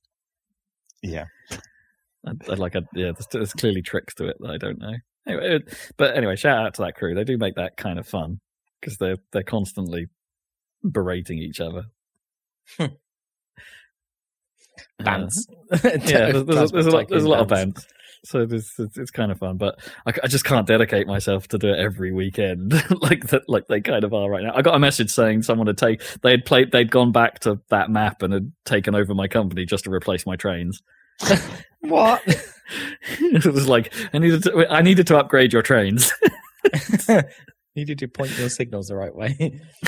well, I did all that once I learned that, it. yeah. Yeah, and then everything was fine. Um, Right. Yeah, so that that was fun. There was that. But but I need to play other games. I need to finish other games for content for this cast. And then the other thing that I I also played with Rob last week, there was a free weekend of Deep Rock Galactic, which is a game that had been on my wish list for quite a long time, and I The- was always curious about. Yeah, I was pleasantly surprised by that. To be honest, it's it was a good time. What's it called? Deep Rock Galactic. Yes, Yeah, it's about mining, kind of. Sounds engaging. so not really. It's It's- it's basically like procedurally generated Left 4 Dead almost, kind of, yeah, but with like mining Okay. also. That You're you're trying to collect the resources, but then like you have to, you know, fight off the enemies while you're doing it. so you're trying to dig through this tunnel network. Right, because in Left 4 Dead you're moving constantly through the levels. Yeah. Do you do you have to like stop and mine a lot in this one? Yeah, and the waves aren't the enemy enemies aren't quite such you know constant threats in this, and also they don't. Well, they do spawn waves, but they're much like sparser, or at least in the low difficulty levels. I'm sure when you turn it up, it gets a bit more crazy. sure. You get you get the little little bursts every now and then, but they're not they're not too bad. They're you know they're not likely to kill you. And th- and then you get the swarm phases, which are a bit like the hordes. Obviously, Mm. Yeah. you, you'll get you'll get a um a more sustained burst of enemies. But the real trick to it is, of course, you know, procedural procedural generation, where it's just like you're in these procedurally generated caves, which can, in, you know, create its own problems to solve, and you have these the four different classes of dwarves with their different tools for like navigating the environment, and then teamwork happens. Hopefully, Yeah. then teamwork. And lots of shouts of rock and stone. yes. Rock and stone. But yeah, the you have to deal with different skills. With like the main, I think the it's maybe slightly too reliant on the grapple zip lines Right. because the, But- the gunners. You need to have, a, have at least one of them that has that ability. Yeah, I mean, you can get away with the engineer's platform gun and only have that, but the, like the zip lines are just so much more useful for like you know getting over large holes or going up. it's very useful, and it's. I mean, we did, we- we did occasionally draw a bit of a bad straw, didn't we, on the a short straw on some of the levels because it's like it made us uh, like the the escape route on a couple of them was so confusing and long. it's just like there's no way we're getting back to the drop pod. Well, there was that the one time where that really happened was just like we forgot where we were going, and we probably should have just followed the mule, and because it leaves a convenient breadcrumb trail for you to follow. yeah. And I and I like when we were talking about the escape in that level, we were saying that I, I was saying we were just like. This this bit is going to screw us up, and like we, I knew it was going to happen, but then we still tried to do it that way, and it screwed us up. The problem is, is like with that section, the mule would have like because it was basically a sheer cliff face that we had to like zip line back up. yeah, Like the mule would have taken a different direction because well, the mule could climb up the walls, so it might Yeah. have just gone straight up that cliff, and then we would have seen the. I don't. I don't think it did come through that room, did it? I don't. No, I don't know. I don't trail know. Went I- through that room at all. That's all. what I mean. I don't remember seeing the green breadcrumbs. Yeah, I think it went a different route, which we probably could have followed much easier. but yeah, that's It was always it was always going to be tight. That one. It seemed, Yeah. seemed nigh on impossible. and also we. I guess we. I don't think when we were playing me, Rob, and Kippers, I don't think we got to the mission that the mission type that is like super. I feel like is the one that is super critical on the zip lines, where you basically the cave is much more just like one cave, and you have like a central mining rig thing in the middle and you have to go out to like the edges of the cave to pick up things and bring them back but because it's just like one big cave that's a lot more vertical around the edges like the, Mm. pa- the passages come out high up on the walls and that one just oh Have I lost you? no Oh, Oh, I missed you there. Yeah, we the, the the audio just cut out for a second there. I got as far as like high up on the walls. yeah. yeah like it would be so inconvenient to have to do that with platforms to build like a chain of platforms you could jump up onto all of these different ledges Hmm. So yeah, when I uh, when I was trying it in single player, I was still using the gunner with the zip lines. And in single player, you get a little drone assistance. Although much like the AI in Left 4 Dead, it's like too powerful. Mhm. You just barely even need to fight. The drone will just do it for you, which is you know helpful because it's single player, but maybe too helpful. Although then again, it also runs into a problem where there's situations where you can't fight, like because some of the enemies have like a lot of armor, especially on the front, and you you know weak point in the back. But when Hmm. you're playing in single player, because you're the only player, the enemies will focus on facing towards you. So you just have to wait for the bot to shoot them because the bot flies behind them and tries to shoot the weak spot, but you can't do shit. yeah. It's not really designed for that. Or if you're at least playing with the engineer, I suppose you could put a turret down and try and Kite it around. try yeah. and kite it so its butt is in front of the turret. But yes, it's quite a casual little game. Yeah, it's it's decent. I had a good time with it. But as We- we- usual, We played it Definitely- for quite a bit on the free weekend. In fact, well, yeah, get squeeze out as much as you can. Mm. But it, it is, you know, exactly the same problem as Left 4 Dead. Like you need people to play it with, Mm. and you need a consistent group of people, ideally. yeah, it was decent with three, and, and like four. I, don't- I think it- I, I don't think you know, the like having four is a necessity No, in you that can game. definitely get away with three or t- two. Even two, yeah, two was okay, but it was it was definitely better as a three. Can you get Left 4 Dead on a modern console or on a TV split screen, maybe through Steam or is it possible? Like we used to play. Does it support remote play? I don't know. Let me- But even then, the split screen is is the problem, right? You can all be in the same room and do it, or all be on the same machine like you could on 360. You can't do that Yeah. anywhere now. I don't think so. No. Okay. Well, Left 4 Dead 2 says it supports remote play, so remote play together, which is the one that means oh. multiple the capture- players in yeah, the that's- same system. Yeah, interesting. I didn't think they had a split screen in. Oh, maybe they do now, Yeah. but that would be cool. Just curious. Yeah, that'd But, be you neat. know, as I've always said, I keep saying I want to go back and play Left 4 Dead, but that's not with that does need four people really. Yeah. I don't think you can get away with three. Oh, Because I as soon as there's, you it's, it's but- not to do with like how many people there are. It's to do with as soon as there's a bot, it removes all the challenge because the bots just murder all the special events. Right. Yeah, they're, they're bit, they are a bit good at that.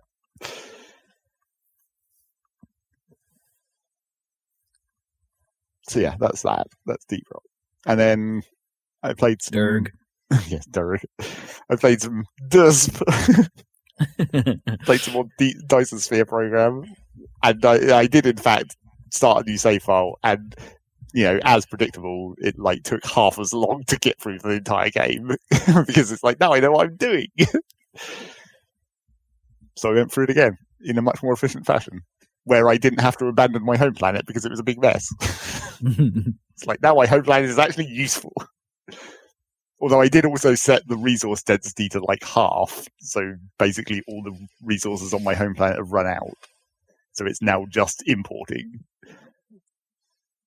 And then I went and built another part of a Dyson sphere around a different blue star, a blue giant this time though, Hmm. which actually isn't really any more like power output than a regular blue star. It's only like two times power or whatever. It's just bigger. Oh, and then, then, then I unfortunately discovered that, like, much like how the swarm doesn't account for the inverse square law, Yeah. the the Dyson sphere is actually even worse in that it like it does it completely the wrong way round. Like when you build a small sphere, it uses less parts because it's smaller, but the power output is based on how many parts you use to build it. Oh. So actually building a huge sphere gives you way more power output. Even though that's not that's not how that should work at all. No. It should give you the exact same power output. it should be in the same. yeah. Although I suppose, and, and also proportionally, the small sphere should give you more power faster because you're covering a larger inverse square area Hmm, yeah, with the same amount of parts. But it doesn't. I guess it depends on the max capture rate of your equipment, right? Of your cells. Well, I mean, it's Yeah. meant to be 100%. That's the whole point. Encla- enclosed, uh, But enclosed, then, if it was that good, you could just put it on the surface of the sun, just Mm. encase the sun without any internal volume. well, yeah. I mean, that's the other thing that the that the game doesn't do any like you know simulation of is like the actual structural stresses of this Yeah. whole thing. You can build it as big or small as you want. It doesn't really matter. You build a Dyson sphere around a black hole, even though that should be even more ridiculous. So yeah, having got through that a second time and done it better, I'm like, okay, I think I'm good with this game for a while now. We can just wait for for updates. yeah, wait for some more updates to go through. They still have been in like just patching mode so far. There hasn't been any new content yet. Although weirdly, there's ever since it released, there's been like a, a little branch in the tech tree that's like coming soon. So you can see that there's going to be a few new techs there. And evidently someone has just like scraped the game data because if you go and look on like some of the websites that have that have sprung up to do like calculations or whatever, do the maths outside of the game. Those new things that are eh, theoretically meant to be in a tech tree, they already know like the stats of these new buildings and like what they make. It's like the game data is there, it's just not fully finished yet. But it seems like those new buildings are not actually going to be anything like new content wise. They're basically going to be the equivalent of Factorio's like beacons, like a building that speeds up other buildings in the vicinity. Ah, right. Which again, you know, just continue to rip everything out of Factorio. Naturally. oh, and speaking of which, I realized I, as I was playing more of it, I realized another thing that I like. This one took longer to notice, where it's like what, what it's ripping off. But when you're warping around in space and and like all the planets and stars, you know, they have icons and like little name tags or whatever. The icons and name and like font is Eve. It's just Eve's font. Oh, it's just the same font. They've oh, just used the exact same space icons and font as Eve has. That's quite funny. Which again, I was like, not to go to like generic podcast racism or whatever, but like this, Chinese. this Chinese company also Eve is well known for being like they have their whole Chinese server because they had to make a completely separate server for the Chinese market, and Yeah. so it's quite a well known game in the Chinese market. It's like, yeah, th- this seems to track. They've just ripped off Eve's space thing. yeah.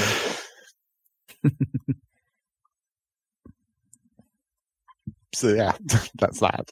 Uh, and then the main thing I played was I uh, finally did get round to actually continuing with Stardew Valley to see the new content, which I got all the way up to the edge of the new content and then stopped. but then I was like, okay, let's actually do this. And it's kind of weird because you unlock this like tropical island, and then when you go to that island, you have to unlock that island in, in like parts essentially by like collecting these hidden golden walnuts, which then allow you to unlock the different facilities of this island. But then one of the things that you unlock on this island is just like another farm. Oh, great.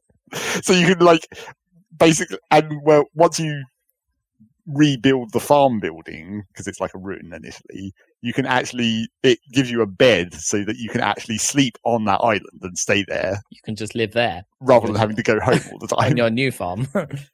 yes and also weirdly the new farm because of this being a tropical island is like it's not affected by seasons so it's actually more like a new greenhouse because like the greenhouse in the original farm isn't affected by seasons but then neither is this island and it's way bigger than the greenhouse so it's like it's it's an even better greenhouse. Grow even more of one crop forever. Just bananas. well you could but banana trees are inefficient because they're a tree Mm. grow pineapples that's the the actual fruit you want Nothing but pineapples. but yeah, there's so there's, there's this new farm. There's um, there's, I mean, unlocking the stuff on the island is actually kind of you know, it has lots of little mini puzzles essentially. So that's at least interesting the first time, I guess. Not so much when you actually know what all the solutions are. Uh, then there's the volcano, which is like another sort of dungeon with like you know all the fighting that Stardew has in it. so there's the volcano. You go in there and fight way through, and then you get to like the top of the volcano has the forge where you can like upgrade all your tools and weapons and like combine rings to make well to basically put the bonuses of two two rings into one slot essentially. So that's like the super end game upgrades are there prolong everything even more. And then the, and then once you collect enough of the walnuts, you unlock the walnut room, Mr. Qi's walnut room and that's that is like the ultimate end game content because uh, I think I mentioned last time they there's they introduced like the big missions where you have these missions that, that last like a week or sometimes even longer, like a two weeks or a month, where you have to like do a lot of something, like harvest a hundred of one crop or kill fifty enemies in a week or whatever, fifty specific enemies. But then once you get into the walnut room, there's like the advanced version of that, where it's like these missions are even more hard, where it's like farm 500 of this one crop in a in in a month, or like now the now it completely reworks the enemy like progression in the dungeons and just makes all of them harder for a week, Hmm. and then try and make it through that. And then if you can succeed at those, you get this special currency that lets you unlock even more ridiculous end game items, where it's just like do you want the ability to have your sprinklers water even more area? You can do that, or you can you can upgrade the end game sword even more, or you can just get the ability to go into people's houses whenever. you get the key Hmm. to the town, So you oh, can- great. so you can go into people's houses at any time of day to see what they're doing. That's creepy. so yeah, and then that that room with those Uber missions also has like the perfection tracker, where where it actually keeps track of like Ah, if you if you want to fully 100% the game, is that even possible? I mean, kind of. It's not. It doesn't. Well, I wouldn't say it's that bad. I mean, most of them are actual achievements anyway. Right. Yeah. Just like full perfection is maybe a little bit further than that. Like it because it involves. I think for full perfection you have to have like all four of the obelisks and the golden clock. Because the four, the four, the four obelisks are like teleporters, basically that teleport you to different places in the world instantly for free, rather than having to use a consumable item. And then the golden clock like prevents weeds from spawning on your farm and prevents fences from decaying, which is uh, like not a good reward considering how much it costs because the golden clock costs like 10 million. Right. and then each of the obelisks is like 1 million or half a million. So I've, I've finally got to build one of them at this point. I spent a million to build the warp obelisk to take me directly to the island. So now I can just freely teleport back and forth between home and the island. That's good. which is kind of helpful. But yeah, so that's really what the like super perfection is. But what I've been looking at is the achievements, where I'm just like, do I think I can mm, 100% the achievements? Because there's a couple in there that are like, some of them I've just never got round to doing, like completing the museum collection. I'm one item short, and it's being a real bitch because it's like there's there's a new thing that got added, I think in this patch, or it might have been the patch before. But there, there's a new item you can get from a trader in the desert that basically is a thing you break open and it gives you a random artifact. So it's meant to make completing the collection a bit easier because then previously all the artifacts, you know, they spawn in specific locations in the world, but you only get like one of these artifact spots per day or whatever Right. Right.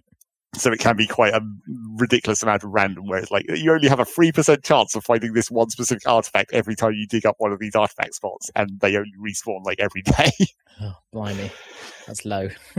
but then so there's this new item that you're you can get from the trader where you can just break it open and it has a has a chance of giving you the artifacts and somehow i bought like probably 40 or 50 of them and I think I've got every single artifact it's possible to get out of them, except for the one that I need. oh, god damn it.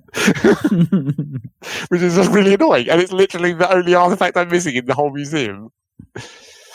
And you know it is possible to get it from those items. Yeah, because I looked up on the wiki. It's just really unlucky. but yeah, so that sucks. But then, like, probably the the third most annoying achievement is craft every item because. Well, firstly, a lot of things you never actually, there's no reason to craft because they're not actually worth crafting, but you have to go through, you have to unlock all the recipes in the game firstly. So you have to, you know, go around to all the different places that they unlock, all the different shops that sell blueprints or whatever and buy them. And then you have to craft every one of everything. Right. That's kind of annoying. Uh, then there's just, there's an achievement for earning 10 million, which I mean is like, that's just a time, time thing. But I've only earned like 2 million so far in two whole years. I mean, it should ramp up in theory, I guess. I think I can probably earn like more than a million a year now, maybe. But that's a, then again, that's a lot of work, I- guess. Hmm. Because at a certain point, you don't you you want you want to automate as much as you can, but Stardew isn't a game for like full automation or anything. You're still having to go around and pick crops or plant crops. Yeah. Maybe it's not water them. It's not exactly Factorio, is it? No. Yeah. And then the the worst achievements, there's a pair, is there's an arcade game inside Star Stardew where Oh. in the bar there's an arcade game that you have to beat and then beat without dying, ah, oh, great. Yeah. which is very annoying. It's not even the same game. No. It's like a weird mean- sort of Isaac esque like twin stick shooter thing. I mean, is it at least fun? Not really. It's kind of Oh. slow and like and I, I tried it a couple of times. I'm just like, this seems like this is going to be a real pain in the ass to try and beat this without dying. And then I looked up discussions about tactics to see whether there was anything that I was obviously missing. But then, of course, helpfully, those discussions are. It's like seems to be confusion even within the discussions of people talking about it because it's like, does luck affect the drop of power ups in this game? People on the internet seem to think so, but then you go and look on the wiki and there's a, just a link to a Twitter post by the dev that says no. so, Oh, okay. so apparently not, maybe. But yeah, I don't know if I'll be able to pull that off. But all the other achievements I should be able to get in time. But I'm mm. not sure if I can sustain enthusiasm for getting 10 Right. million. For getting the perfection. Yeah. It's kind of ridiculous. So maybe I won't 100% Stardew, but we'll see. I might at least be able to stick with it for a bit longer before I fade off again. You'll be back. They'll add some more bullshit content. And then things that I haven't been playing that I guess we, we can very briefly mention is like apparently the new characters for Smash Brothers came out immediately. Mm-hmm. Yep. Haven't I been haven't, into tra- I that. haven't, I haven't played them either, but yeah, I hear Yeah. that they're quite good actually. I've heard like Well, it's the classic DLC problem of like DLC characters always seem to be really powerful, they might be a bit too yeah OP. but they might get right nerfed, maybe. OP sword characters. yes. yeah, I think the, from what I've seen of like the highlights that have already started appearing, it seems like they just have they just have a move that will just destroy your shield in one move ooh, nasty. from full. It's not really like it, it's weird because it's not actually like a one hit move. It's like it's a multi hit move, but it because of shield stun and everything, it kind of locks you in and then it just wipes your entire shield out. Hmm. So like, but it's not like a charge move like the existing shield breakers are, Mm, I don't know. I don't think like it the is. like the Fire Emblem shield breakers. it it seems like it it seems like it might have a specific execution where to get you locked in because I've the only time I've seen people doing it is like you have to fall and like initiate the move in midair but then like land so the the rest of the spin hits. I don't know if that's Mhm. actually how that works or whether that's just how people have you know Figured out to do it- it. Yeah. Yeah, Yeah. there's the, there's a glitch effectively or a, or a trick. or it's just like that's how you pull off a really slow move fast enough to not have people avoid it maybe that Mm, you have to maybe. fall onto them. Well, yeah, that's a thing. but yeah, I mean, apparently they're quite powerful, but everyone, eh, that's the trouble with looking at like thumbnails on YouTube is that, like literally every character that's come out so far has, uh, all I've seen is thumbnails being like, they're so OP. Although it has to be said that Steve is definitely like in the meta. He's like definitely in, he's definitely competitive. Hmm. Once people figure out the blocks and crafting. Sure. Imagine the skill ceiling for Steve must be pretty high. But Well, I'm sure the, all the Pac-Man players are just like, yeah, let's do this as well. I, I saw I watched a um, a video yesterday. In fact, it was one of those. It was a deep dive onto Blur into Blur. Right. You know that failed racing game that we love. Really? Yeah. Um, uh, yeah, someone did like a forty-four minute deep dive um, into why it failed, kind of thing. Like, Hmm. but came away thinking it's a great game, but this is why it failed. Mhm. Um, and yeah, uh, it, it's it's a decent video. I can't remember. I think Whitelist or something did it. Anyway, um, yeah, it's decent if you can find it. I can't remember exactly who it was by. Uh, but anyway, they, they were talking about like like oh, this game does actually have like a, a pro scene still, and like that an obscenely high skill ceiling actually does exist in that thing, and it's they were they were showing off like there's a there's a perk you can get where you can just drift to a nitros. So of course, nitro chaining is a thing where you're just constantly drifting around the track and constantly nitroing to earn more nitro. And just doing it in a sort of beautiful ice skating dance around the track, and it's like, oh, this is a this is so good. Like, this, this is why games like this are like a, a like underrated because it's like there is a pro level and it's phenomenal to watch. Although I feel like that kind of pro level is like that's that can that where it's I mean, like it's sort of game breaking. yeah, it's like, almost a glitch where it's just like it separates the skill levels too much almost, yeah, and, and Yeah. it becomes the situation where it's like there's just one tactic you have to do it or otherwise because it's so overpowered. That's kind of true Yeah. in Mario Kart, though, isn't it? Technically. yeah. If if you, if you know how to do the, or if you're good enough to do the the constant drifting, it's pretty much the same actually. Really. Yeah. I mean, that's what Blur is, right? It's a combination of Project Gotham and Mario Kart, right? Yeah. Maybe a bit of Wipeout in there. Yeah. Maybe a bit. What else do you play, Rob? Oh boy, right, okay. Um, maintenance check. What have I continued to play? Uh, River City Girls. I'm still Yeah. working on my second. I'm working on my second playthrough of that. Um, I'm near. I'm right at the end, basically. But um, I got I got to the end of the first playthrough soon after. Actually, um, it wasn't that far from where I was last time I talked about it. Um, but I didn't quite level up my character to, to, to max level, so I, I, I but I noticed like when I looked at the, the character roster that hey, my other ca- the other character had been leveling up as I've been defeating bosses because it was still gaining the XP from bosses I hadn't. Uh, yeah, from boss fights I hadn't played as that character. It's like, oh, I've got a bit of a head start. Maybe I'll get to max level on the hard mode playthrough in in New Game Plus. Uh, so let's let's let's do that. Let's put it in hard mode, get the get the other character, and go through it again. And there's another collectible this time round as well. So it's like, oh, I can go go find go find secret cats. and uh, so you know, gives me a reason to go through. It. Basically just gave you an excuse to go beat up like a thousand more more dudes, and uh, I, I, still can't put it down. It's still fantastic. I don't know. I don't know why. It's like all you're doing is like just standard beat 'em up stuff. Just get like enter screen. Load of dudes are there. Mm. Beat 'em up. Move on, and that's all you kind of do. That's all there is. That's all you need if it plays well. Yeah, I, I just can't stop. I can't stop. I love the music. Like the soundtrack is is is is properly great. Um, uh, yeah, it just keeps going. Just keep, I'm, I'm, missing a couple of cats though. I don't know where these cats are. Got to backtrack across the entire game now to see where I've missed these two cats. Um, damn it! I want to, and the, the, I, I, I looked up like because you get a couple of charms from. For, I got a couple of charms for the first playthrough that are literally labeled as "What does this do?" and if you have them both equipped, it's like I presumably there's an there's a secret related to them, but I haven't found what that was. So I looked it up and it's like, oh right, when I get to the last boss with these. As long as I have those equipped, it's like something different will happen. I haven't spoiled myself on what that is, but it's like, oh, okay, cool. Let's go. Let's, I'm looking forward to going into that and seeing what happens. Uh, I wish the um, nitpicks.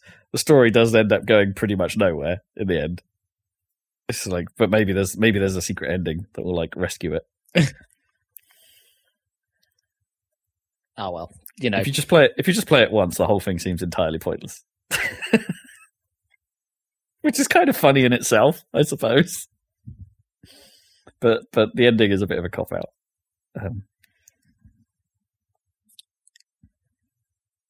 uh, yeah, so I, am still playing that. Still think it's great. Um, I actually set, ended up spending a surprising amount of time going back to Pacer. Oh yeah. Um, yeah, what was Formula Fusion and was then rebuilt as Pacer. Because I'm, I'm, and I'm playing it again with more of a look, an eye to like what's actually changed, and it's like because I'm now I've unlocked more of the, or I'm getting to more of the tracks in campaign mode. Um, uh, the, the the, the variety is getting larger the more you get through that the the new career mode. Um, I'm noticing what they changed and what they added, and it's like, yeah, okay. Some of the tracks they have dialed back the complexity a little bit. Um, some of the tracks they've just straight up fixed, so their problems aren't so egregious. Like oh, there, there, there, were there were plenty of there were a good good couple of tracks in Formula Fusion where like the speed of the game seemed completely against the track design. And don't get me wrong, I, are still one track in particular which I think is garbage, yeah. and it's just like des- like completely designed against the speed of the game, like uh, Manhattan, which is one of the nicest looking levels, um, based on Manhattan, obviously. Um, Manhattan, Manhattan, yeah, just has a it's just too windy and it's wind and it's not just windy it's windy over crests in a couple of it so it's like it's impossible to see where you're going or, or you know incredibly difficult to see where you're going and because like as the speed of the craft gets so much faster it's like you're doing these incredibly tight turns yeah and it just it's it's it's super difficult to navigate well um, which i guess you know get your skill ceiling i suppose that way but it's not much fun to traverse that bit of bit of track. It's just a it just feels like a bad bit of track design. Yeah, which is a real real shame. And there's um, there were a couple of levels in the previous one where there were there were jumps that you would get into, which uh, if you were traveling too fast, you would just jump into the ceiling. you know, smash straight into the ceiling. You'd smash into something and not land where you're supposed to land, um, which may still be a problem because I haven't been racing at elite class yet. I'm at the one below at the, the fastest but one speed at the moment. Venom. Um, well, it was like rapier, wasn't it? And then there was oh phantom. yeah, Phantom. Yeah. Um, so yeah, it's uh, in wipeout terms. So I'm at yeah, I'm kind of at rapier level uh, right now. Uh, but yeah, those, those seem ironed out, which is nice. And I and I definitely think the career structure makes a bit more sense now. You're you're going through doing. Uh, it's effectively just a set list of challenges. Right. Um, go through, do this race here, come first. Do this race here, come first. But there's also a nice little wrinkle thrown in, which you don't have to do, but if you want to, you can go and try and do the these team goals on every level as well. So it's like, oh, on this level, you need to at least you, you not only win but also get a perfect lap. oh, that's Um, kind you of know, cool. Get round without crashing, or make sure you do this much damage to people during this race. That Um, of sounds fun. Yeah, it's a mixed bag. Uh, like I think for the most part it works and it's nice. Like I wish it was presented a little better. Um, so like if you had a target you to, you were trying to hit, it would be nice if there was an on-screen indication of that. Because uh, uh, you basically have to run the race, and then at the end, when you get dumped back to the menu, you can see whether you completed it or not. There's no like indication. Yeah, you did it Yeah, while you're doing it. that would be um, cool which- if it had it on screen, like a Yeah, I think it needs a tracker, especially the ones where there is a damage number required, where it's like deal this much damage to people, because there's no damage numbers in the game, so I have no idea how much damage I'm doing. So it'd be nice if there was an on-screen ticker to say how much I'm doing. yeah, absolutely. Um, so yeah, there's things like that where that, that it could be cleaned up a bit, but the idea is sound. I like it. Um, yeah, I think it's it's all right as it as it turns out. I might have been a bit harsh on it before, but it, like in its current in its current state, it's all right. I mean, it's definitely good to hear, right? Yeah, Yeah. Um, yeah. So I'll, I'll probably plug away at that every now and then, still, um, which is good. Uh, I am turning off hot, like I'm I'm being a bit more thorough with. Uh, they still got that sound issue I talked about, where the music level just seems all wrong. And I've basically turned like most of the other sound down to nothing, and it still doesn't seem quite right. Um, so yeah, audio design needs a bit of work, but uh, yeah, yeah, I'm planning for it. And I've basically tu- turned off half the soundtrack right now for being either too ambient or having too much of a um, T- You're too Uh, goddamn ambient. yeah, or just having too much of a lead in to when it gets good. Like we, that, that's that is the problem with the soundtrack. There are some tra- the, the tracks are sometimes just included in full, whereas Wipeout in the more the more recent entries has tended to take a cut of them to some degree, just to make sure that like by the time by the time the race starts, you're actually Yeah, getting music. Edit you know, down. Yeah.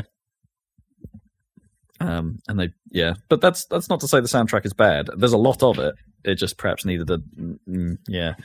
The, the the curation of it in places is questionable. Mm. Um, I mean, I, I, don't get me wrong. Like I, I don't mind a bit of experimental music, but there's a place for it, and a racing game isn't that. There's there's, there's tracks that are literally just like noise and bloops, and like not, not necessarily rhythmically at times. It's like, yeah, this isn't fun for my ears. Not while you're trying to zip round a track that isn't quite designed yeah. perfectly. So Pacer, yeah. Um, also revisited Fuser a little bit, getting the ers in River, Fuser, Pacer. Uh, uh, I played it with uh, keyboard and mouse controls this time because I'd, I'd been trying to play it with controller before through the TV and through the sound button. I, I, I tried it with keyboard and mouse for convenience on PC. Uh, it might actually play better that way, I think, because it is kind Oh, of cursor driven. So using the mouse is helpful, but it, it's taking a little while for my head my head to map to the the keyboard controls. Um, for some things, I'm a, like you can do most things with just the mouse, um, but there will be times where you need to shift click to do some actions instead of just clicking a thing. Um, so it's taking me a little while to adjust, but that that, that might be the better way to play it. Um, Mm. It's probably bad news given that they're just the you know the Switch version's coming out soon. So uh, don't play it on Switch, play it on PC. Um, see. Unless they've got touch controls, maybe the touch controls would be would would be. I mean, have you ever played any game on Switch with touch controls? No, How many Well, years has it been? You might have played a game with touch controls, you just wouldn't have ever, ever used them. yeah, I, ju- I just haven't. yeah, so a single game after DS was all about touch controls? I mean, there Although with were a couple of there, were, there was a rhythm game at launch that was only touch controls that came out on Switch. You couldn't play it any other way, but I- Yeah. I didn't play that. Can't even remember the Um, name of it. Nope. Um. Yeah. So, and I think that it's it's it's had a few patches recently, Fuses, and not not just to add DLC, which there's a lot of it. In fairness, they keep adding stuff to that game if you want it. Um, it's expensive, but uh, it's there. But they, they they've added a couple of things so you can actually like for freestyle mode, they've added more expressive stuff that isn't necessarily constrained by the limitations of the game. So, like, thing of, of the game part. So you can you can actually build like uh, they call it hot clips, I think, where you can use four keys on the keyboard to actively turn on and off all four of the decks as you like, like quickly. So if you want to do like a hot cut, a little bit of um uh, of the tracks together, so like each bit is only firing at certain times, you can now do that and save that down. Um, so like the music tools are getting improved, um, but I also think they've patched the difficulty level because I I, I didn't the camp I don't think the campaign is is great for like actually for how it ranks you and stuff like that. So it seems like they've just made the targets a lot easier because I'm so like I've struggled to get anywhere near a five star, often struggling to get the four star reward Right. on on some levels. And when I played it again recently, I was five starring everything. It's like I think they they've just made it a lot easier to get Oh, I those. Fair enough. which is probably wise because you ba- when you five star you get you, your experience at the end of each level is based on how many stars you got so and you need the experience to level up your character because you need to earn the money in order to unlock more songs and Oh, it's like right, and, all, okay. and all you really want is the songs Is the songs right? so i think it's uh, yeah they've probably balanced that a little better um yeah it was all right. I had a good time. Um i, I still don't I, I still don't think that campaign design is very good and i wish the game part was better but they've improved it a little bit since i first played it. At least it's positive change anyway. yeah. I mean the most annoying thing is is i'm going through the level at the moment where they introduced the riser which is super cool. Like there's a button basically on the on the on your deck that you can push and it just triggers like a uh, build up and like and then drops everything into like you can queue up a whole set of new new tracks if you want and like it will it will switch to your queued up library at the end of the at the end of the riser and you can do funky stuff like like have it leave it as it is and just rise up or there's a um um a smart riser which will pick one of the tracks that you've got queued and t- and change the tempo and key to match that track dynamically Oh, okay. um, or, or there's just random mode, which will change the tempo and key randomly whilst doing a rise effect, and they are cool. um, but they the um, uh, but the campaign kind of ruins the effect by when it asks you to do one of those. It's like the stupid characters that they have these like promoters or whatever will will will sort of say boom yeah that's how it's supposed to go or something Right, like that like people. the moment the riser lands. So you don't even get to really hear it properly because it fades it out slightly so you can hear this voiceover like ruin it. And it's like, why? Why would you do that? It's like just take the promoters out of that game and it would be a billion times better.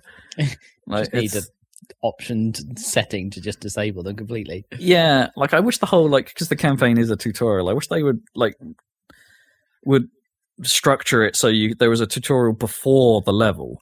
So like the level would, but the start of the level would be okay. Here's the new things we're going to do this level, and it's like a little little intro to how it works, and then the level starts for real. And, and so you could just skip that next time, rather than the levels being interrupted by. By the way, here's how you do this thing Right, right. In the middle of And when you're trying to play. in in the middle of the yeah, and it's. well, they should it's have done it like how Rhythm Heaven and those games do it, where it's just like the tutorials are like, you know, they're they're weirdly built into the world of the game almost, where it's like, oh, this is the this, this is literally the practice for this thing we're about to do. Yeah, something like that. It would be it would be it would make way more sense if it was just structured differently, like having the because you li- you could literally be in the middle of the level and it will be um oh, if if you want to, you can play this instrument and you can you can freestyle on this instrument, and then uh, if you want, you can press this button to record what you're doing, and then you can place that CD onto uh, on, onto the deck and cue it up so you can riser into it again later. And it's like, yeah, great. Um, you could have done all that before we started messing around because I'm I'm in my flow right now, and then you're putting these giant prompts on screen that stop me from doing anything. Ugh, it's, it's such a it's such a shame because, as I say, the, the tools are so good.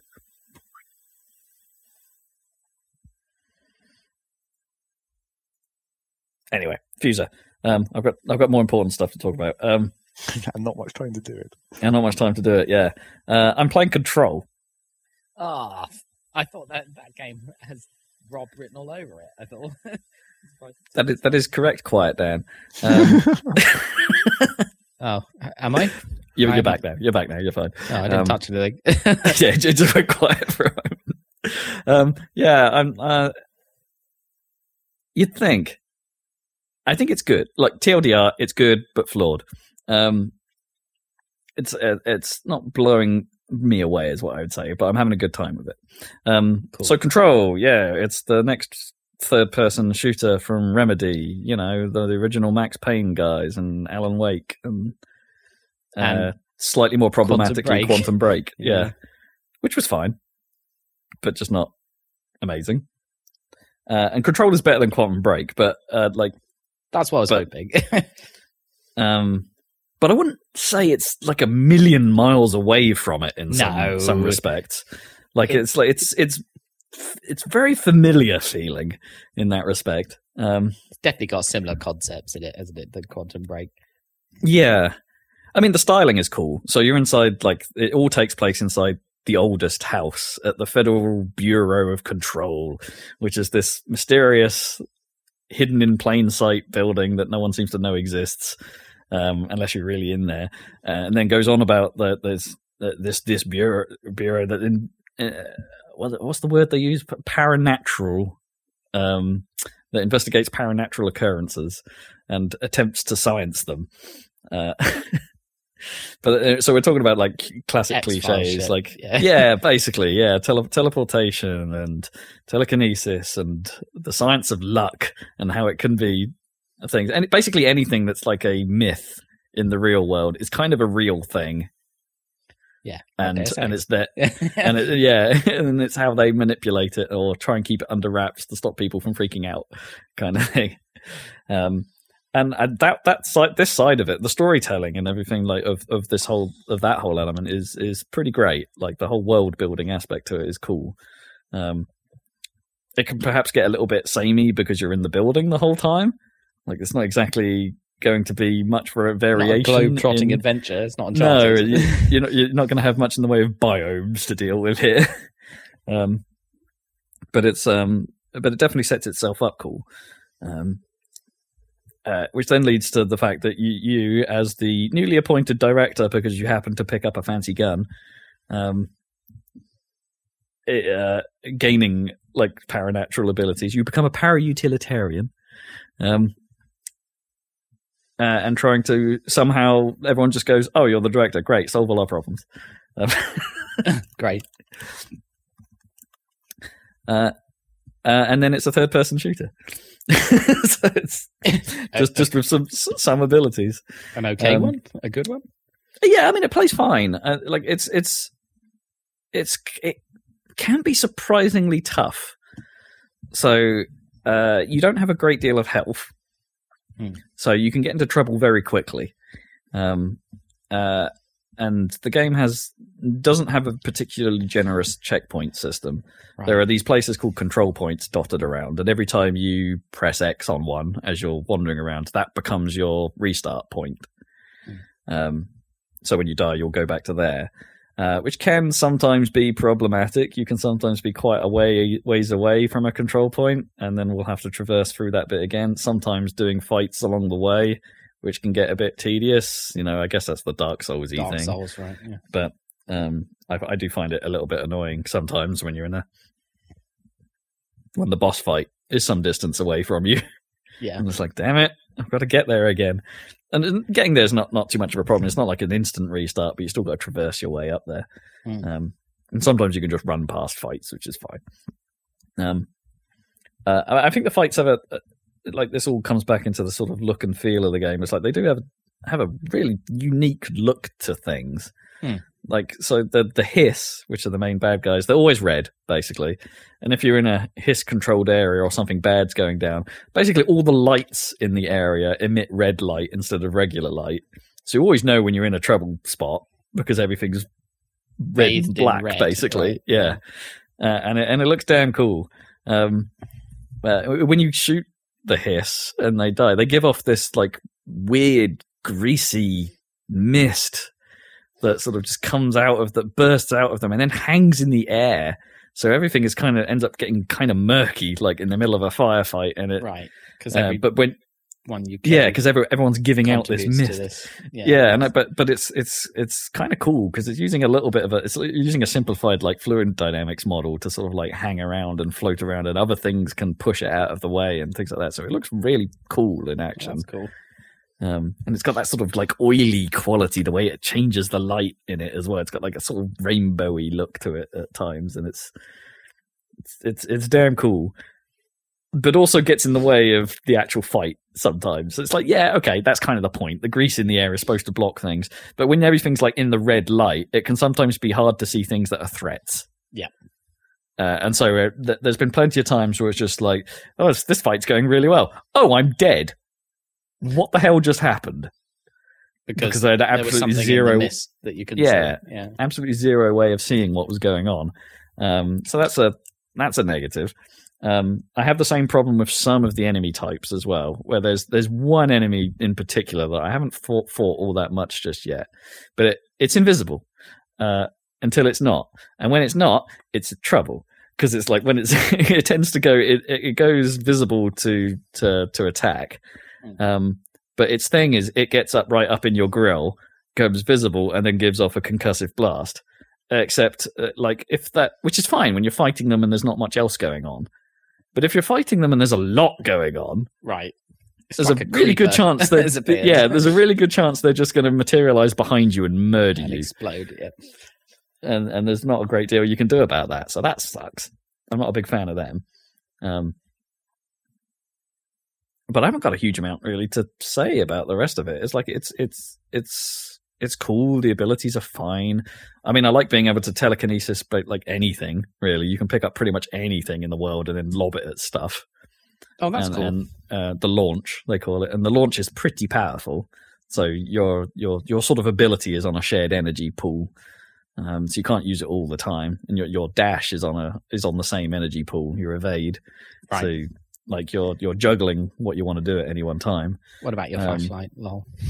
not, not quite the same but your your your your ammo pool for your gun is shared as well so you can't just switch to a different gun if you ran out of ammo um uh you, you're like if you're out you're out but but ammo is recharging um so you're you're better off not basically fill, emptying your clip because uh you can't shoot, shoot you can't shoot at all for a while if you empty your clip whereas if you if you leave just a little bit in the tank it will recharge but it's still usable Oh, okay.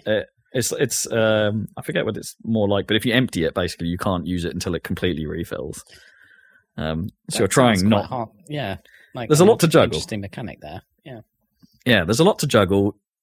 You're quite weak, and you're only health regeneration. There's no health regeneration. In order to to to get your health back, you have to kill. So you have to kill the hiss, and then and then they drop little blue pellets on the floor near them. So not only do you have to kill, you have to get in their grill to regenerate, and it's it's a challenge. It really there are there are certain sections where the difficulty suddenly goes. I'm kicking your ass right now. Uh, oh, there's also this orb thing that heals everything nearby, so you've got to make sure to take that out. Which, in some of the more difficult incursions, has been a real problem because I've been unable to get through the damn door to the room where this thing is because there's so many bad guys in the way, and I can't kill them because they're all healing. And it's like, okay, there, are some, there are moments where the combat doesn't work because of that. There's like there was nothing I could do there. It's like I wasn't in the room to kill the thing that was That's keeping everyone everyone. alive. Yeah. yeah. And I couldn't stuck. possibly get into that room to kill the thing. Um, yeah. So there are times where it doesn't doesn't work. Um, so fortunately, a great deal of those times are optional. Like there's these things that happen in the bureau that are like it like like oh there's an event happening in this place, um, and as far as I can tell, you don't have to do them. They seem completely pointless. They're really hard, and they're completely pointless. And they're not so I'm kind of not, so I'm kind of not doing them. they just like fill the screen every now and then with a little warning saying there's a thing going on. Do you want to do it? And I'm like, no. why? Why? Why? What? I don't need to. But yeah, it's cool. I don't know how far through it I am, but it's um, it's it's it's fascinating. It's cool. It's cool that it exists. Uh, I'm playing on PC, um, because that's the I wanted the 60 frames per secondness of it. Um, I wanted the frame rate more than anything else. Um, and the version that's currently available on Game Pass on Xbox isn't the Ultimate Edition. So it's the last gen version, which I believe it has a 30 frames per sec- second cap. Um, so yeah, if you're if you're going to play it on Game Pass, PC is probably the way to go. Although my PC is struggling a bit with it, honestly. It's um, I've not got it maxed all the way out, and I can't have RTX or any of that fanciness. Um, but it is struggling it with it. Mm. Um, uh, now I've I've seen there's there's sort of reports on the, the details here, like uh, on the on the implementation that the DX12 version on PC can have micro stutter issues, and I think I'm getting those. Um, unfortunately, because it's the Games for Windows store, you can't get to the option to run the DX11 version, which would make these problems go away, apparently. But if you've got the Steam version of Control, you can do that. So, Excellent. you know, Yeah. buyer beware. The uh, Microsoft Store Game Pass version may have issues for you. Um, uh, but the Steam version is fine. There's a workaround as long as you don't want that RTX. Uh, yeah, it's a control. It's kind of cool. I love the. If there's one thing I want to point out, it's like it's a, it's a simple little thing, but I love when you get walk into an area you've never been in before, and it wants to announce where you are, and it just fills the screen with massive text. Just goes, it just, and it, and it just Covers like the you're whole screen. yeah, you're in pneumatics, like just, just or you're, you're in the mail room, just. and it's like it's it. That, I mean, that's really cool. really dumb, but really cool. and the um Nice the video sequence, there. Yeah, and the like sciencey videos you find about the place of like the the head of research like trying to vaguely explain what's happening. It's like those those are so cool. But, Like because the, the the oldest house has this stupid has this thing where it's like it doesn't like new technology. So everything's done on like film and VHS and Oh, old right, school okay. slide projectors.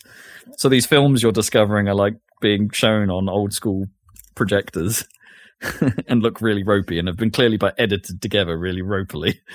And it's like and it's great. That's kind of a cool idea. Yeah, the whole thing's got this like old school tech vibe going on, which is which is neat.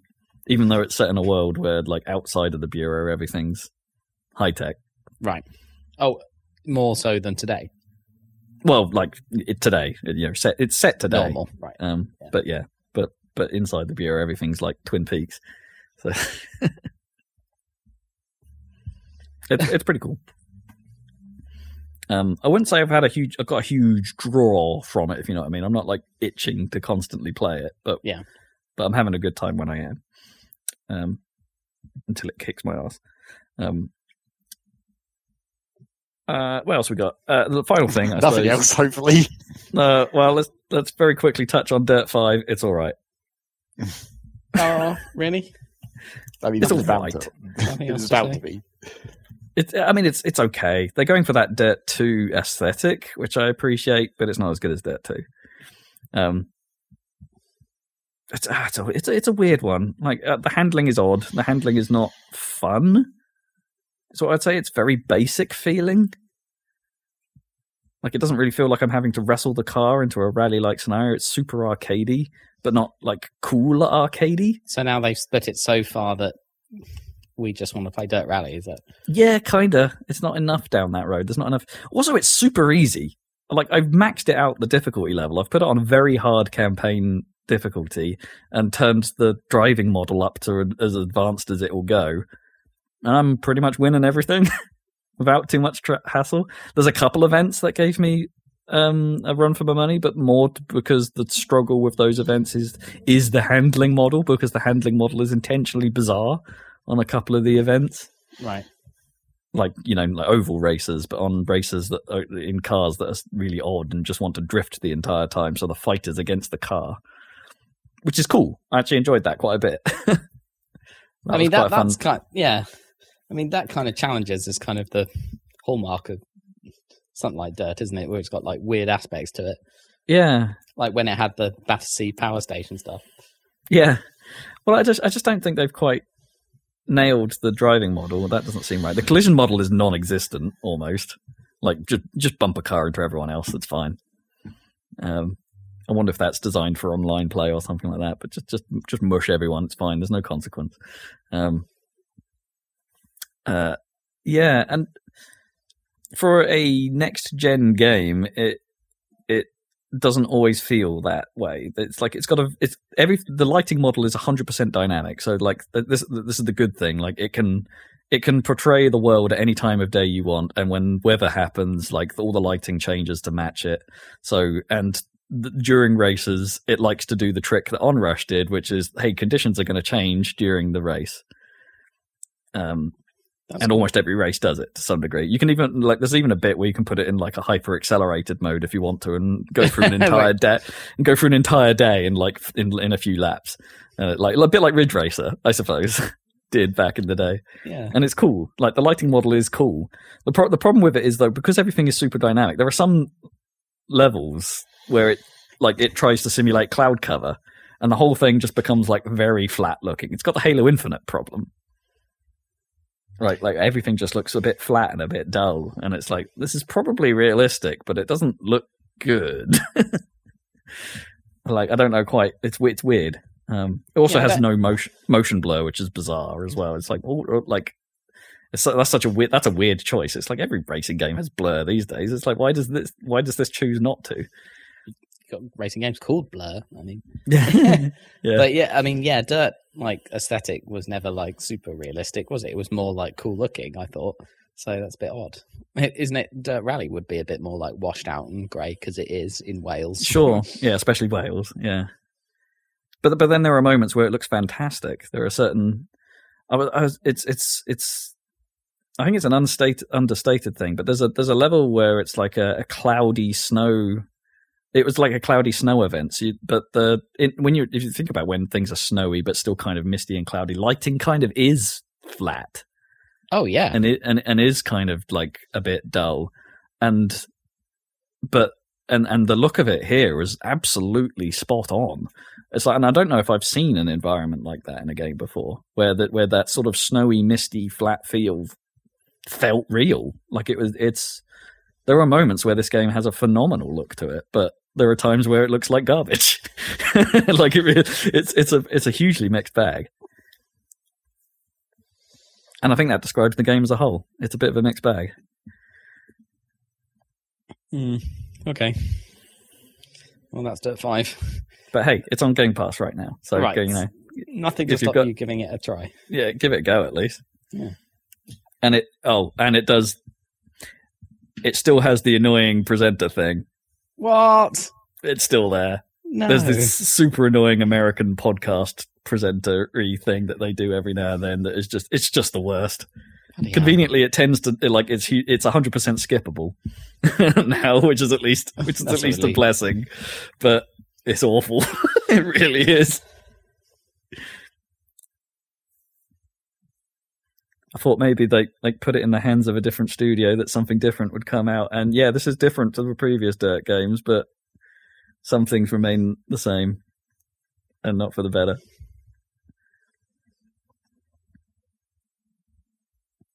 So I think I can wrap that up.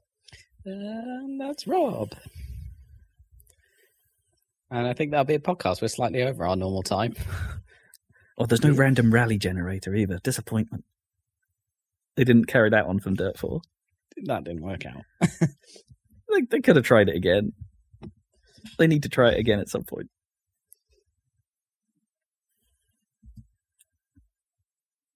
That's a podcast. Yeah. Uh, what we got going on on YouTube? More Deus Ex, of course. Yeah. it's mostly Deus Ex content at the moment. Um, so there was more of that coming up. Oh, you can see our rambling through the mole tunnels. Molly, molly, molly, molly. Molly, molly. and uh, yeah, we'll be back in a couple of weeks with another Saladcast. Indeed. Indeed, we will. So until then, listeners, goodbye.